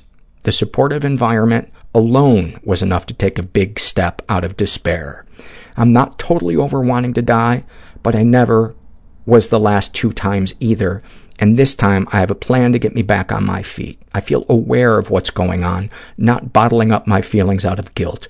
I have real hope, even though I haven't totally given up on dying. You can't fake this stuff. I'm grateful for being set up with a realistic view of my situation and avenues to recovery. That is, that's like the podcast in a nutshell right there. High fucking five, and high five to Stanford for um, having, or at least the staff that you encountered there. We have a minute and a half and I think we are going to make the 180 mark without any need from Herbert. This is filled out, it's a happy moment, by Roserade is my favorite Pokemon. Um, yesterday, I found out I got an interview at Yale to pursue my PhD with the chemistry biology field. I was floored. While I've always been intelligent, depression, bulimia, and anxiety completely fucked my GPA these first couple of years of my undergraduate. I wrote in my admissions essay about my depression. I wrote about my ideas. I showed them my mind. Some of my recommendation writers told me it started off like Sylvia Plath and there was no way I would get an interview. I would come off unstable, they said. I would come off as crazy. I thought for sure that they wouldn't want to fuck up like me, some girl from a small college in the middle of nowhere, born to poor, dysfunctional family. I'm in disbelief. From the earliest memories I have, I've felt out of place. These past four years, I finally felt like I belonged. I felt loved. My research lab has become like a family and understands me in ways I never had. People who appreciate my dry, sarcastic humor and scientific puns that make my family groan. I can't believe I made it. I can't believe I'm alive. But yet, despite all my accomplishments and work, I don't feel like I've earned it. I can't stop sobbing. I'm so overwhelmed and happy. It is felt to have Oh, it's so over, I'm so overwhelming and happy it is felt to have someone genuinely care about me. Um, make what you will of that sentence. I, I'm not even going to try to figure out what word was supposed to be what word, but I think we get the vibe that it's beautiful. Uh, I will never forget all of my college friends and professors who have actually given a fuck about me. I will never forget this podcast, Paul, and and uh, always reminding me that I am not alone. I feel so fortunate, and the, for, for the first time in my life, I can see myself for who I am, a young, empathetic, and intelligent woman who has so much to give instead of the pile of shit I have always seen myself as. 181 minutes. We did it. We did it. I don't know why I feel like we had something magical about the three-hour mark to me. Um, and you know why? I think because there, there's a part of my brain that is like, you self-indulgent, egotistical narcissist. Who in the fuck wants to hear you drone on for three fucking hours? And then the healthy part of me is like, no, fuck you. He has some good stuff to say. Yeah. It's not all perfect, but he's a good guy. And he's doing what he loves.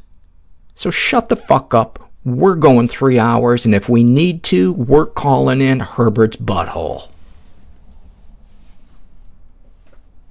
Put that in your stocking.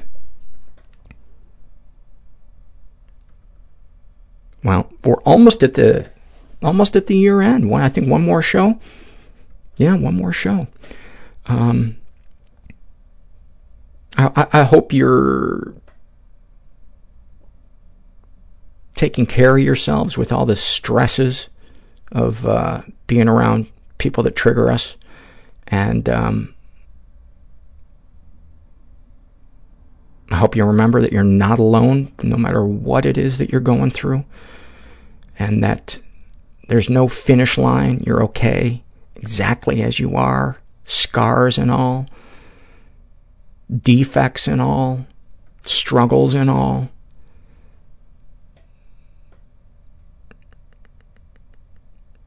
You know, if we can just accept ourselves and the universe around us in this in this moment as it is, and the things that we can't control, um, at least for me, life gets a lot easier when I can have those moments. Um, but then again, I'm usually high on Pop Tarts. I think I'm going to go make one.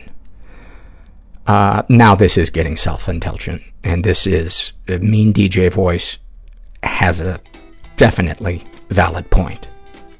Thank you. Remember, you're not alone. Uh, thank you for listening.